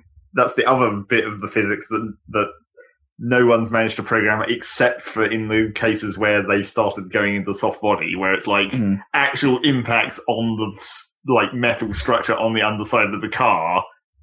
That no one has ever really modelled that correctly, so you really I do suppose just you're right. Yeah, I suppose you're right. But yeah, it's just those moments where it feels like the car has just suddenly gone for very little reason. I don't just- really, I don't really think I it's too bad for flipping out. Except, I mean, it's Maybe it's just the mini, which is why I've spent the majority of my time. But it's just another problem of like that that physics effect of not really being able to model the impact on the underside of the car combined with like their decision of how they do like the track side like the mounds of gravel and stuff where they are just solid objects and Yeah. because it's just like effectively jagged geometry polygons yeah, you sort of just go knock, knock, knock, and Yeah, it has very sudden bump. effects. Yeah, so yeah that's kind of difficult to solve i guess but I really like what they're trying to do. I kind of like the direction of the. I, I like the structure of the campaign thus far. I, I haven't played a great deal of it, and but you you won't like it eventually that's sure maybe it's a bit nothing to it repetitive Like, and maybe that will be solved by content. And it's my- not just content that they need. It's like it needs a better sort of structure and maybe like slight variances in the structure. Like I think they could get away with maybe doing like sometimes have rallies where you only get service area, areas every three stages or every four stages or something. yeah, maybe. Just to slightly mix that up. yeah, Because that's something they it. could change quite easily to just mix things up a little bit. Yeah, yeah, maybe you're right. I did have a couple of glitches. Well, I don't know if they're really glitches, but with the online, I did an online rally, Yeah. and on the first stage, it didn't give me uh, the ability to change the setup on my car. I It just think dropped me straight I think into it. sometimes they don't. I mean, It depends on what like those ones are specific. Like sometimes it will give you. Sometimes Well, that's what I mean. At the first service stage, I could, I could then change it. So Yeah. it's like that, that. That doesn't. If there was a rule that basically said, "Look, you're going to have to do this in a stock car," it's the same rules for everyone. Well, Go some- at it, then fine. If that was in the rules of that event, then sure, whatever. But the fact that it then gives you the option to say, "Yeah, now now screw up your car any way you want." After two stages, is like that's not right. Surely, or maybe it was busted. yeah. But definitely, like the the single stage daily challenges are usually a st- stock car because it just dumps you straight into the stage on those. Yeah. Which again, the, the whole thing about having a game in which you can like customize your car to that degree is that when you're then thrown into a car that isn't customized, Well, particularly if you actually odd. know what the fuck you're doing with customizing a car, if you actually have very specific preferences. sure, yeah, if you're going that far into it, I mean, that has happened to me in other games before. I'm not using this as an example for that exactly. Like it's like if you go from, uh, say you're playing a game like Forza and you're customizing your car, you're getting putting all the gear on it, you're upgrading it in a way that you like, so it handles at the performance threshold you want just right. And then you try and play, go around a mate's house or something and try and play the game, and you're using all the same cars you normally do, but they're obviously stock versions because you haven't loaded your save or whatever. That is a really weird experience because you're expecting things to happen that don't, and things that do happen that that you would, you know, whatever. You know, it's different and it's weird. And like in this circumstance where it's your own uh, your own experience, I suppose, and they have the flexibility of letting you to customize in every event, then why not? Mhm. You know what I mean? Why not? Why not? So do it really, yeah. Uh, I, I know I've been my usual negative sent self, but it's uh, um, yeah, I do think it's good. I'm, I'm, I'm really glad where that they- exists. Yeah, I'm really I'm looking forward to where they it. go with it. And I have Yeah. to say that the Germany stuff looks nice. It looks pretty. It, I like it. I was surprised that I don't know what it is about it in general. I think it's just because because it's like driving along like concrete roads in Tarmac. fields. You just see a lot further. Mhm. I think that actually changes the look how you see it a lot more Hmm. because everything else is like uh, in Greece and, and Wales, and it's like all trees right next to the course. Even in Greece, where you wouldn't have thought there'd be that many There's, trees. there's a few like big open, well, you know, cliffs. I well, yeah, there's cliffs or trees. Yeah, So it's like, and then Monaco is just cliffs or trees, and then Wales is just trees. But there's a, and a couple one, of fields. yeah, that one open field and the, uh, the well, the the smelter, I suppose, as they would have called it. But yeah, because Germany is just like a lot of fields, and it's all like quite flat as well. So you're not like you're not on a raised road like you are in Wales with the fields going down the side. You're on the same really level annoying. yeah, So you're like like that's actually kind of looks quite a lot different, and you can play it in sunny or rain. That's the two weather options for Germany. okay, sort of makes sense. Yeah. The rain is kind of crazy, of course, because it's actual rain, rain, not like drizzle or anything. It's a lot of rain. I do think I need a bigger computer to play this in a way that makes me happy. Like there, are, there's enough frame hitching, and I've got it set to on like some weird balance between medium and low in some cases, and it's still a bit framey. Um, I want it silky, so new computer time. Definitely looking forward to it even more. and must be done. Sorry, I had a lot, but I did. It's been three weeks.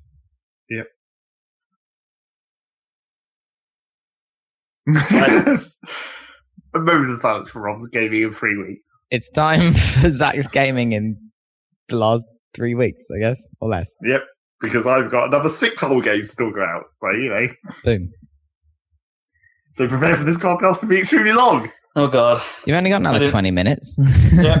Yeah, that's not going to happen. I should have looked at how long I was taking. Sorry. I don't think it was you. It was probably the whole bit at the start. That took quite a long time. Yeah, fuck Glastonbury. So, oh, okay. I guess one of these we don't really have to talk about that much, and also it wasn't technically just a thing that I played, but we played Quiplash and Kippers, oh yeah. the that's a new thing. Jackbox thing. Hmm. It's basically the same as like uh, Drawful and It's, Fibbage, it's more or kind less. of the same structure. Yeah, they've changed a couple of things that make keep it interesting. So you're not like. Uh, so the first major change, I suppose, is that they're making it more like Cards Against Humanity, and that what the answer you're trying to give is supposed to be funny, not like trying to be a clever lie. Yeah, you're not trying to trick people. You're just trying to appeal to people. Yeah. I guess. So as a result, the game is more funny just because. Um, I don't know about more funny. Some of the answers in Fibbage can be pretty funny. it, can be. I think I think that the relaxation of that rule makes a big difference. Yeah. Um, and also the scoring is subtly different, and that it's based on the percentage of other people's votes. Well, I think the Like- main the main difference is that it's one on one, effectively, yeah, because you're not you're not getting everyone's answer Mm. and then picking one. You're just voting between two. Yeah, and you know you can have an unlimited size audience, which can also influence the scoring, which is kind of cool. Yeah. if you're streaming it, for instance, they've made the game sort of streaming aware for that reason, or even though it supports eight players, which is pretty good in the in the in uh, you know in the first place, but to have eight players and then any number more is kind of cool. Yeah. and it's meaningful having the other players, having the audience. So it's, it's neat in that respect. Yes. It's funny. It's worth it. It's funny if you're funny. That's the important Yeah, thing. it's funny if you're funny people. If you're not funny people, don't play this game. That's one of the things that I always thought about when I watched a few other random streams of people playing Fibbage and stuff on the internet. It's just like it's theoretically good for streaming, except for most people on the internet. Um, most people on the internet suck. it's just here's all the regular boring cock jokes. I mean, bleh. We, we yeah, I, I did play it again last night with Kips, and there were surprisingly fewer poop jokes this time around. oh, the poop factor didn't Yeah. come in, did it? Oh no, it's the poop factor. It's coming in. Yes, that that is the problem with playing those games on the internet. It's like People just aren't funny. Well, it's just lowest common denominator humor, isn't it? Is what you are going to come across, especially if people are playing the game for the first time, right? Well, I don't know. Sometimes playing it for the first time gives you more opportunity to do not the most obvious.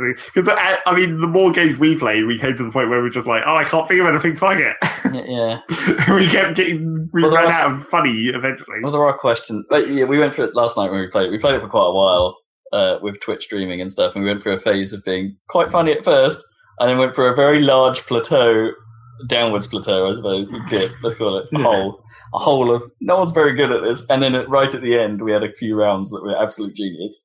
it's like so maybe that's the curve of like your quit. Downwards plateau. I like, Downwards what's plateau. this, this geographical feature ne- never before seen? The downwards plateau. like a flat bottomed hole. I don't know. There's got to be a name for that, right? It's just a A hole. hole.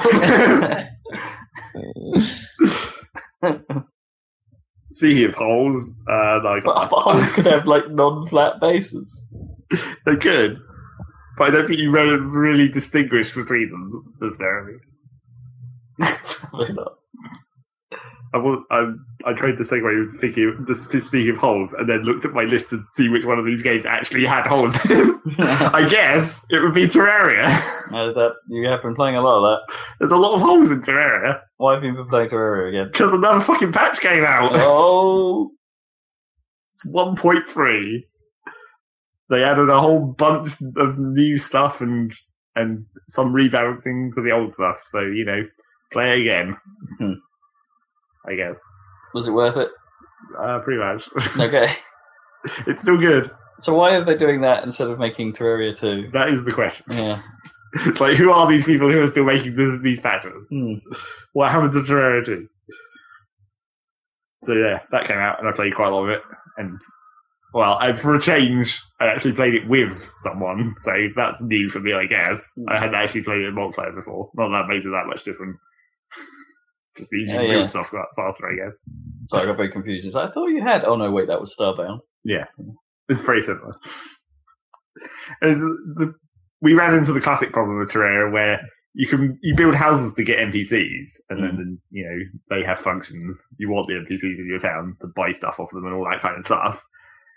But you run into the classic problem of you can actually get the you get the NPC you get the NPCs pretty quickly, and so you just end up shitting out crappy like here's a square with a table and a chair in it houses. Oh, I see. Right, okay. and then, then you're like, but then, None of the creative element really comes into it anymore. yeah, it's like you really want to design fancy stuff, but because you just need these guys in your town because you want their stuff, Hmm. it's like, I just need to shit up a quick square to shove them in for now, and then maybe we'll come back to that at some point in the future.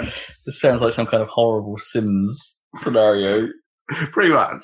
I did ac- in one in another game I was playing. I did accidentally drown one of the NPCs because apparently they. I didn't know that they even. Well, this might be a new thing, but I didn't didn't know before that they had breath at all. I'm fairly Mm. sure they didn't in previous versions. She just thought, oh, you can have an aquarium. Or- Well, no, I was I was digging a hole because there was this underground lake under my base, and I was like, I want to get rid of that. So I dug in there, and I just left the hole open while I was doing some other stuff, and he just walked in, and then he died, and I was like, oh shit. Put, put a floor over that for the meantime while I'm busy. Are they replaceable? Or do you Yeah, they just respawn Okay, fine. after a certain amount of time. But yeah, so you end up building shitty NPC housing, and then you're like, I'll come back to that at some point, and then you probably never do. or you've just inconvenienced yourself because you've built the shitty housing where you want to build the good housing in the future, so you have to like demolish it, but then move them into more temporary housing somewhere else, and then build a new one, and then move them back in, and then demolish the other temporary housing. It's just a big pain in the ass. you just wish you could shove them all in one big room at some point, temporarily. and you can't? No. Okay. that would be helpful. So yeah, we played quite a times lot. have you tried?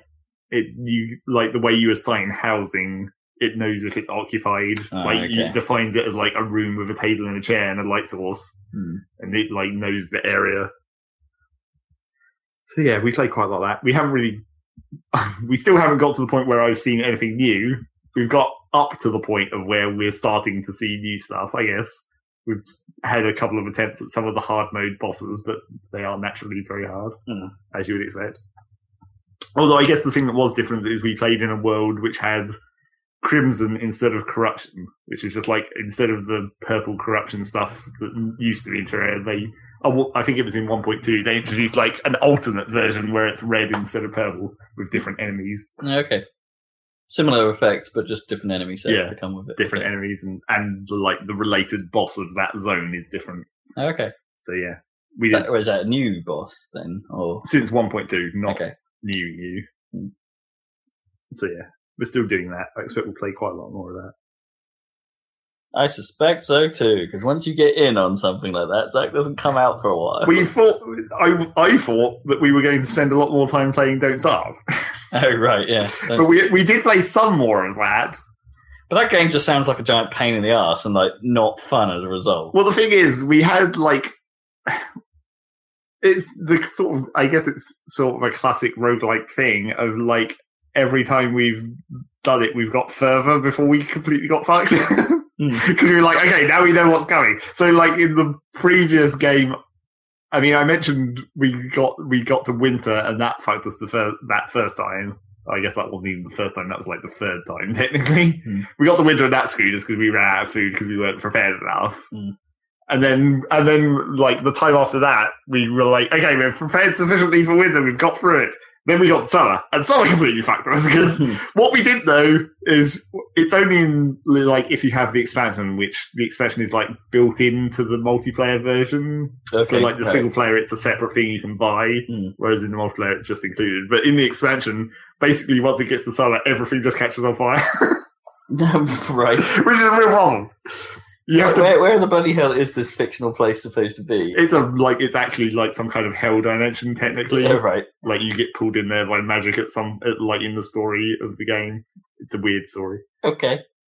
But yeah, everything catches on fire, which is a real problem. You have to build this specific building basically that creates like an air of effect that stops stuff catching on fire. right. and we didn't know about that until everything started catching on fire. And then it was too late because everything burnt down and all our stuff got destroyed. and then we were fucked. And then you overheat and then you die as well. Good out. So yeah, we played some more of that. We got quite a lot further. We we got as far as summer again, but then for some reason, the, this new world that we were playing in, the map generation didn't favor us. Like we didn't get the thing that we needed to protect us from summer until like literally the day before summer started. So we were just like, oh Jesus! And we just got there in time. and then that was pretty much when we stopped. So it remains to be seen whether we will actually survive the rest of summer. I think that's true of all of us. Yes, exactly. Summer. Being a big old pain in the ass at the moment. It's well hot. Fortunately, Well everything hot. hasn't started catching on fire just yet. I, I, I don't know. I've been pretty close a few times. yeah. I can feel it inside. So there was that. We played some more of that. Uh, there was. Uh, oh, Infinifactory actually came out. Oh, it's, so so the the uh, like you predicted, the, Yeah, the end of early match. access happened. There's the last patch where he put in two more mini campaigns and then took it out of early access. Excellent. So yeah, it's finished. It, like, Another game of 2015. yeah the story as we talked about before how it like how it seemed to abruptly end and then there was the resistance campaign and then that continued the story a bit it kind of abruptly ends again Okay, like at the end end it's like oh well okay then i guess that's that maybe that's just how he does story. i guess and he also Do you reckon tried this could be DLC. uh, maybe i mean he did dlc for SpaceChem technically Hmm. although that dlc was technically like in the pre pre uh, time of the story like that was a prequel dlc i guess Pre-cam, yeah. Earth cam. So yeah, the, those the last two packs of Inf- Infinifactory levels were kind of ridiculous. One of them was about had like painting, where you're like painting the sides of blocks, so you had to like rotate objects to paint different sizes. That's quite travel cool. them backwards and forwards in front of a paint Yeah. square. And it also introduced the sensor block that has a counter on it, so you can trigger stuff after a certain number of. Ah, rounds. which is what you were talking about before, right? Yeah, which is useful, but Hmm. not not that useful. Mainly because it still only triggers in a pulse. That's my problem with it. Yeah, it doesn't stay on for the length of the third count or whatever. Yeah. is. Okay. But that's that's easy enough to solve if you just build a latch or whatever. Hmm. you can manually solve that problem to some extent. And then the last set of levels was basically building really big things which was quite difficult as it turned out. Some of those levels were getting kind of tough. Were you limited by physical space in which you could work? Was that no, I mean you had a lot of space, but it's just like managing. oh, I guess it wasn't so much building the really big things that was the problem. It was that like the really big things had some very specific welding problems, which are the, always the main problem. Hmm. Whereas like when you're trying to weld a pillar into the middle of something, that's not really possible to do. You have to like weld it with half the top of the pillar missing and then weld the other half together because it's easier to weld two things together sideways than it is to weld like vertically. Hmm. So those those were the main problems with that. And then just like just like I said previously about the other like the teleporters in the earlier part of the campaign, where those who'd already been in SpaceChem. It's like he also did another thing that had already been in SpaceChem where he snuck in a defense mission where it's like it's a sort of semi real time thing where you have to like enemy ships are coming to attack you and you have to destroy them by targeting different sectors of the map. And like basically you have to send the products into different ports depending on which sector you're targeting. Weird. So that gave you like the toggle switch, the way you can manually toggle it. So if you, you basically had to build the thing quickly enough, and then No, I mean you still can pause and everything. Hmm. It's just like you just had to set up like it has like one input and then like four outputs, so you just had to build a thing where you could hit toggle switches to change which output the things were going into. okay, and I guess that yeah, it's how quick the product gets to the thing is is key yeah. to success. Yeah, you need to be as efficient as possible to make sure because the products don't come the products don't come in very quickly. Hmm. So you have to make sure you're, you're routing them as efficiently as possible. At the very least, allowing them to stockpile if you get downtime. Or, Yeah, that was my problem because I couldn't really figure out a good way to do that. So I ended up like splitting the input into two and then having it so that if I if one of them wasn't being used, then it would stockpile, but otherwise it just had to fire half as much. So I took some damage, but it was like fast enough to cope. Hmm. I don't know. There's might, might be an easier way, a more efficient way to do it, or something. Because ideally, you want all of the products to go into whichever one you want, but the trouble is sometimes you need to attack more than one angle at once, sure, yeah. so it becomes a bit of a tricky problem. But that means you just need an on-off switch before your toggle, right? So they would pile up like that, behind that kind of what I did at the end mm. for like the two separate tracks. Just had it so you can shut one side off temporarily. so yeah, there was that. Got through it, Cool. finished it. It's out for reals. for realsies. Play that. Uh, GOTY contender. yes, clearly. More so than SpaceChem was, I guess. It has. It probably is going to get my vote for best music because I like that music. okay, I might need to go check that out then. They said they were going to release the OST, but they haven't yet, so we'll see. Okay, It'd be nice if that happens. Because otherwise, I don't know how you can get. You can't.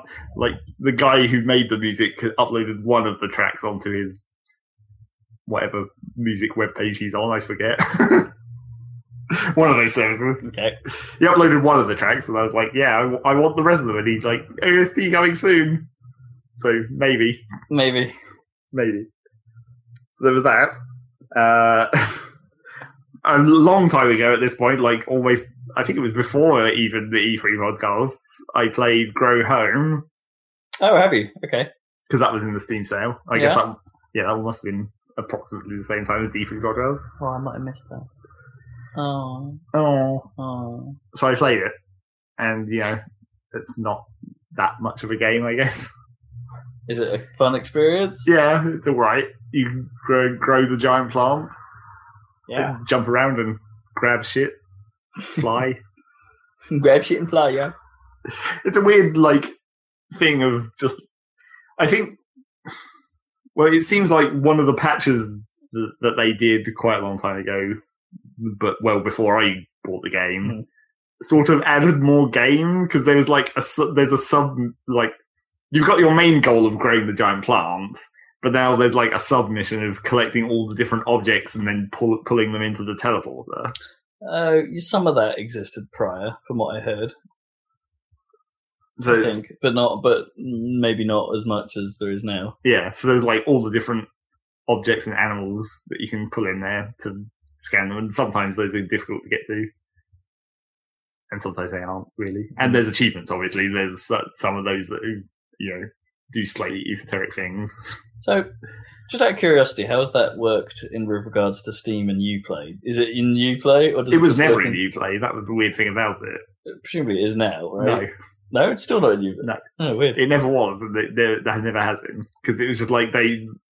People at the time were commenting how weird it was. Like they Yeah, basically kind of snuck it out without putting it onto Uplay. Like it was some weird, like mini sub Ubisoft team that they didn't notice. Yeah, I knew that was, making a game. I knew that was true at launch, but I thought maybe they would catch up and put it on their own service, or maybe there's a UPlay build that you can buy straight for UPlay. Well, I would imagine there might be, yeah, but yeah, it's, Weird. got, it's Steam achievements and everything, so you know that's odd. it's fine. I mean, it's cooler that way, Yeah, obviously. obviously. And obviously, the only important thing about Grow Home is, as I discovered, there's this random bird dodo thing, which is one of the things you have to pull into the teleporter. So you like grab it and pull it around, and it kind of resists you annoyingly, as you do. But like. It was hilarious and only relevant to us, but when you grab it, it totally plays sound effects that we used in one of our games. It's like some ancient open source sound effects like file that has existed since we were making games on Games Factory Really? 15 years ago. Excellent. still exists and people are still using it. Peacock noises. Is this a contender for best audio thing then? Best audio thing. What? Oh. Just because we like that hella old reference to our own shit. Uh, who doesn't like peacock noises? It's a dodo. It doesn't shouldn't make peacock noises. Does anyone know what a dodo sounds like? No. No, Did anyone actually ever record that? Or don't think they would have been able to, would they? a, do- a No. dodo? No one seems to think it was a silent thing. It's a bird of some kind. It probably made some kind of Yeah. maybe it made a chicken Are, noise. are you not thinking of kiwi? Probably made some sort of sound. Yeah. there, yeah, probably not peacock noises. It probably didn't go. "Wow." and it doesn't look like it's making that kind of noise. It's like that. I guess that's just because I associate that noise with peacocks. So I just. also, it sounds, kind of angry compared to the thing in the game, which just looks kind of docile. Slightly less there. And there's sheep, which don't really make. They don't. Surprisingly, the sheep don't have any classic sheep noise like the like they haven't used the sheep noise from Worms or something. Unfortunately, that'd be funny. Speaking of angry bird-like things, Oh right, very quick segue. Bird-like things. Yeah. Being the particular thing. Jurassic World's a pretty good film. okay. Not very bird-like though. And they, but no, not those versions of them. You No. know, now that everyone seems to think that they're feathered and weird looking. Yeah. Those are the these are traditional dinosaurs. It's a pretty fun film. It's really stupid. It's, But- it looks so stupid, though. I don't know if I could be bothered. I mean, I mean, it actually dumb. is, but it's but I, I kind of love that. Okay, cool. You got what you wanted out of it. Absolutely. Uh, Did you see Mad Max though? I didn't. I missed it. Oh man, you should have seen I that couldn't, well, I couldn't convince Gnome to come see it with me. Oh jeez, that was. Fairly obvious reasons. I guarantee Mad that Max. would have been better. anyway, Yeah, I'll have to catch up on that. Seeing as everyone seems to think it's the best film of the year. Rotten Tomatoes thinks it's the best film of the year so far. that sounds about right. That that reliable resource. Yep. Um, Very reliable. So yeah, that was Grow Home. I guess I finished the main. My problem with the Steam achievements is I finished the game and I finished like that sub quest of putting all the things in the teleporters.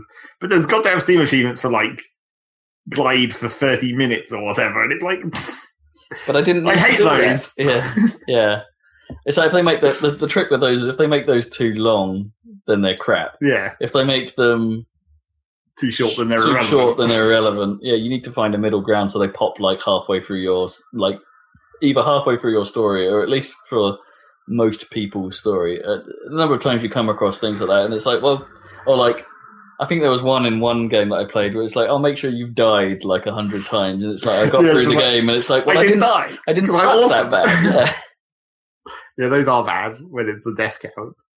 But yeah, those, well, the, the thing about Grow Home was you can either have basically a parachute or a glider, and the parachute is just way more useful. I didn't really like the way the glider controlled, mm. so I virtually never used it because I was always always preferred the parachute. So I was like, I hadn't even played used the glider for probably ten minutes. Right. Yeah.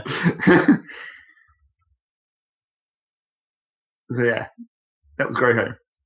Don't know why that suddenly reminded me. I think it's because it's a platformer that has looks a little bit like Banjo in in some ways in my head. Like I know it doesn't, Right. trust me, but it's got that, that kind of old platformy Well, it's got polygons. feel in my head. Yeah, it's got polygons, but the the the price for the rare replay connection uh, collection uh, is apparently going to be twenty pounds, which isn't bad. Didn't we mention that at E3? And, well, I think they. I'm, I'm not sure whether we knew what the price They was. hadn't then. confirmed it. We just thought that that's what it We was. assumed, yeah. Well, they no, they said during the conference that it was going to be thirty dollars, but the UK price is twenty quid. Right. So they didn't just go thirty quid like I sort of expected them to. They've done all right. Oh, I think I just heard Nicki Minaj go on stage at the end of my street. What? At Well, the end of your street. Yeah, Finsbury Park's the end of my street. That's where Oh, okay. So the, wireless festival is. wireless is still on. Yeah, Oh, okay. still I didn't realize you were so Yeah. close. Yeah, yeah. You should come visit sometime. Anyway, We really should. um, yeah. So I went on Friday and Saturday, but there's a there's another date today, and it's Nicki Minaj today, who I couldn't really be bothered with, obviously. That sounds about right. Yeah. Well, I, nothing her against her. ass or something. Yeah, pretty much nothing against her, but Kendrick Lamar kind of beats that. Yep. So to roll back to this segue to speaking of things that really dumb. like Yep. Nicki Minaj singing about her butt. Minaj. Well, yes, that too, I guess. I know. I don't know. I think it's because the door out the back is clunking, and it's like just looking in that general direction. I'm not looking at Gnome because of the conversation we're having that I now can't About things repeat. being incredibly stupid. Yeah. So yes, I also played One Finger Death Punch because that was on Steam sale for like 99p. Bonus. you know, and I'd seen Kippers play it before, Yep, he really likes it. and I kind of like it too. It's pretty ridiculous. It's it's like quite hard. Hmm. It's, it got kind of annoying later on, like the last few levels of it, and this is only in like the lowest difficulty setting as well. Describe, describe what it is again, because it's a little obscure. Well, you basically you have to fight a bunch of dudes that run at you from the left or right of the screen, and you click the left or right mouse button when they get close to you to punch them. But there's a sort of rhythm element. No, not really. It's not a rhythm game in any way. Isn't it? No, it's just like timing. Hmm. You just have to hit them in the zone, and they all come at you Yeah, fast. but isn't there like certain times where it does a ridiculous move that you have to kind of time button presses to? Not things? really. I mean, Okay. there's there's, I mean, there's enemies that have combos where it's like you have to hit left and right mouse button in the right order, Maybe that's what I mean. which isn't exactly timing based.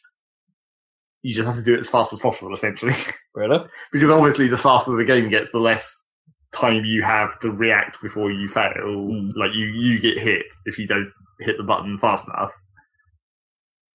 So you're trying to constantly just and like there's enemies where it's more than even just like a small button combo. It's just like a huge chain that scrolls down the screen. You just have to just type it in as fast as you can, which is kind of confusing sometimes because you can sort of type it faster than the icons keep up. Like it scrolls fast enough that you're always inputting them, Mm. but they don't immediately disappear as soon as you click. So No, you kind of have to like look at it and just remember how much of it you've typed. Like you're not looking right at the bottom of the list; you're looking at how far you've got into it. Oh, interesting.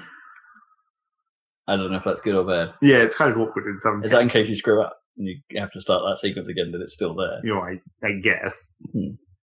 But yeah, so you're you're clicking these buttons to put in the combos and fighting these dudes, and it gets pretty difficult because it and it also has like auto scaling difficulty where if you're doing well, it s- speeds everything up slightly. Hmm. And but the trouble with that was that by the end of the game, I guess you'd call it the end of the map, even in the easiest difficulty mode of free, I was still like failing enough that I was only at 100% speed. Like it never went up again. No, I see. Because I got to the point where I just couldn't, I could barely handle how fast it was going anyway. Mhm. So I was like, well, fuck, what am I going to do when I go up to the next difficulty level? where everything just gets far faster, probably. But I got through the, at least one run through the whole map. And the map is fucking huge, also. There's a lot of goddamn levels to play just in one run through. Hmm. I mean, a lot of them are, are, are obviously just the same, where it's like kill 150 dudes. sure. so yeah, you click buttons and they punch dudes.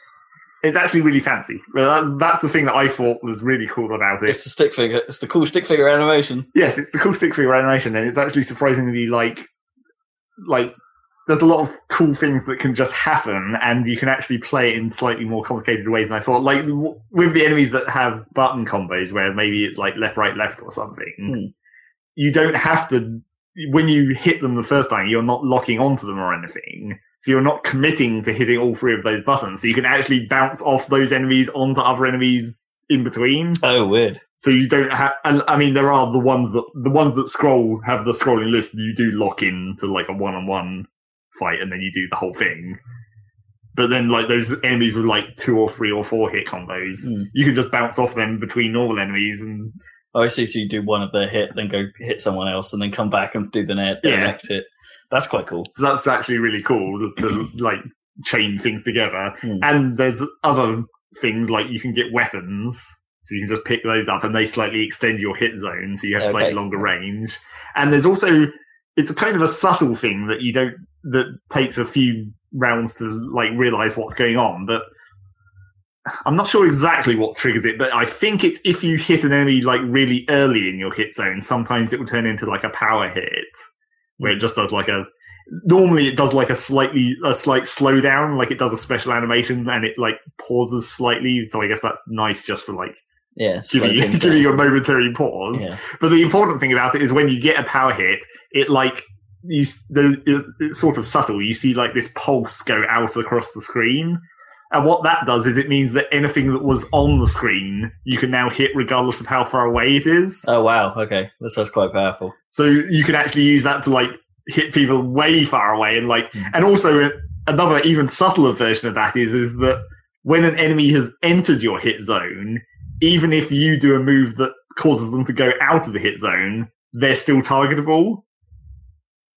Okay. So if you like, if there's a guy coming from the right and he enters the right hand hit zone, but then you hit a bunch of guys to the left, so you keep moving to the left, Hmm. so you're going further and further away from that guy to the right, you can still just hit the right and go way back to where that other guy was. Because he was in because he was in the hit zone. Yeah. Okay. Interesting. so you can actually do really ridiculous long range combos, and then there's like weird special effects where I I I eventually chose to have one of the skills you can equip where after you've killed a certain number of guys, everyone that's on screen at any distance can be targeted. So you can just like jump miles backwards and forwards. it's like permanently having that power effect, Okay. basically. And then, but what's really cool about it is just like all the little things that are maybe not really relevant to how it plays, but are just like subtle, subtle things that like are just there for flair, and you wouldn't even notice them unless you were actually paying attention. And it's like, wow, they actually bothered to do that. Like, like um. Random background objects spawn, and they really have no purpose other than just to be things to hit people into to make it look cooler. Hmm. But also, if you happen to be standing in front of like a crate, when you do your attacks, your moves actually like you put your hand on the crate when you're doing your like karate kick and stuff. Oh, that's cool. It's like it's really cool, but completely pointless. But it's just, an anima- it's just an animation thing. And it's like that's really cool. And the, another thing that you might not ever really notice is like sometimes if you kill an enemy who's carrying a weapon, the weapon flies into the air. And like you can grab it out of the air if you're close enough, Hmm. but sometimes when the weapon flies out of the air, another enemy will grab it as they, if they're passing underneath, Oh, and then they get the weapon. that's cool. Huh. This seems like they've thought of a lot of ways of making a relatively simple concept pretty interesting. Yeah, it's like it makes it look a lot cooler as well, where it's just like all these little subtle things that are happening, and uh, you know, a lot of shit is happening on screen at a time because it, it's kind of insane. So yeah, that's pretty cool. It's a decent little mini game. That sounds It's cool. probably easily worth 99p. yeah, definitely. One Finger Death Punch. Happy to recommend. Yep. Check it out right now. and that was pretty much it. At last. There we go. So Uh, you were playing GTA again by the sounds of it then. Oh, totally. I've been playing it. I've been doing heists. It's been fun. Still crashing occasionally, but it's an amazing looking game. Uh, I don't know. Uh, what, what did I do? Oh, the Merryweather heist, the one with the ship, and the one with the the one that's like out of um, what's that film? Heat, where you hit the truck on the side and knock it over, and then Oh, cool. Yeah. that was fun. It's it, it was a lot more manageable with the PC controls. I, I remember on the console being like, oh, I'm switching between guys all the time and stuff, and not no. And I, I used to just stick with one guy or whatever, and it's trying to encourage you to switch to make the most out of it, so you could get a bit more creative this time with switching. You know, because there's one guy up on the top who's like covering with sniper, and you can do the mm. sniping or or use the rocket launcher or whatever. And then it's Yeah. like, oh, now there's a helicopter switch to the other guy, etc. So that worked better because you can see more clearly what the hell's going on on the PC, And you can aim faster. and you can aim a lot faster. Yeah, so it's just a lot more fun. Yeah, that game's super cool. Yeah, still, still do kind of want to play it. But I'm probably over Maybe- halfway maybe- through the story again. I would say, yeah, it's quite long, but yeah. I mean, you probably need a, you probably need your new PC. I think, Rob, for the for probably, craziness. Yeah. Given how high I've seen how, how you can set some of those settings, and Yeah, I mean, it runs great, apart from the fact it crashes occasionally. I think that's just my my system, though. I don't think anyone else has any problems with it. I think it gave me a message saying like, "Oh, maybe you need to reinstall the game." I was like, "Well, I could do that. Maybe I'll give that a go." I don't want to lose my, oh, lose my so, save so it's sort, so it's sort of new. Yeah, I don't think this is right. The game. yeah, sort it's, of it knew what went wrong. I think it was Mm. like I can't remember what it was, but I don't know what's causing it. But anyway, never mind. But yeah, Grand Theft Auto. Grand Theft Auto. You should definitely play it sometime, Rob. Yeah, I feel Yeah, like I there's no way you're going to like it as much as I did, though. But but I, I like it much more Oh, this time than I did. Um, I think when I first played it, I don't know what it was about it, but it was kind of it was cool, and I liked the multiple character stuff. But I didn't think it was as good as like Red Dead, and it probably isn't on balance, but it's an amazing game regardless. Yeah, it, it sounds more like the GTA I might want to play. I reckon the thing so. compared to previous entries. Like the the car handling is pretty tight and nice in this one. It's a lot of fun to just drive around, and there's loads of nice Mm. cars everywhere. Like I remember in GTA 4 waiting for ages trying to find a freaking car that yeah, Do you know what I mean? To steal. But you just it's not to much of a steal some some terrible truck that just happened to be nearby. Exactly. Yeah, it's not so bad. You get a lot of Yeah, there's a lot of cool cars, and they look It'd great. take a while for it to even start getting any semblance of, you know, fast cars. I guess. Or In four, yeah, yeah, Uh, you get them almost. In fact, the first thing you do in GTA Five is steal a really cool fast car. I guess it's because you're already rich, right? You already have access to these things. Well, in yeah, one- you one- start in off one as case, Franklin, yes. though. Yeah. Yeah, one of the characters. Yeah, yeah. GTA Five. sweet. Yeah, It's a game. and this has been a podcast. We didn't run over that badly, I don't think. Did No, we? we did all right. We did all right. Because I r- fairly shat through all my games. Yeah, Thank you. my bad. I, I still need to learn to be quicker. No, no, we Slightly need to less get the news rambling. over quicker, probably. But there you go. Cool. Uh, thanks for joining us, listeners. Uh, catch you next time for more salad casting. And uh, in the meantime, check out our YouTube channel, Happy Salad. Shit, Happy Salad there. Hey, sound shit. That famous podcast channel. Is that no, one of it's those just new- Happy Salad, isn't it? I can't remember. Uh, The Pretty YouTube much, channel, yeah, yes. it's called Happy Salad. Although I did Yeah. realise, corrections column, Oh, that I may have been getting the address for the YouTube channel wrong for a long time if I said the address in full. God damn it. Because Happy. I don't want to give them particularly No. any, any advertising, but slash saladcast isn't us. Slash saladcast is the other The other, those other the, bastards. U, the UKIP supporters. yeah. oh, Um, fuck them. yeah, exactly. um, Sorry. we are we are slash the saladcast. Yep.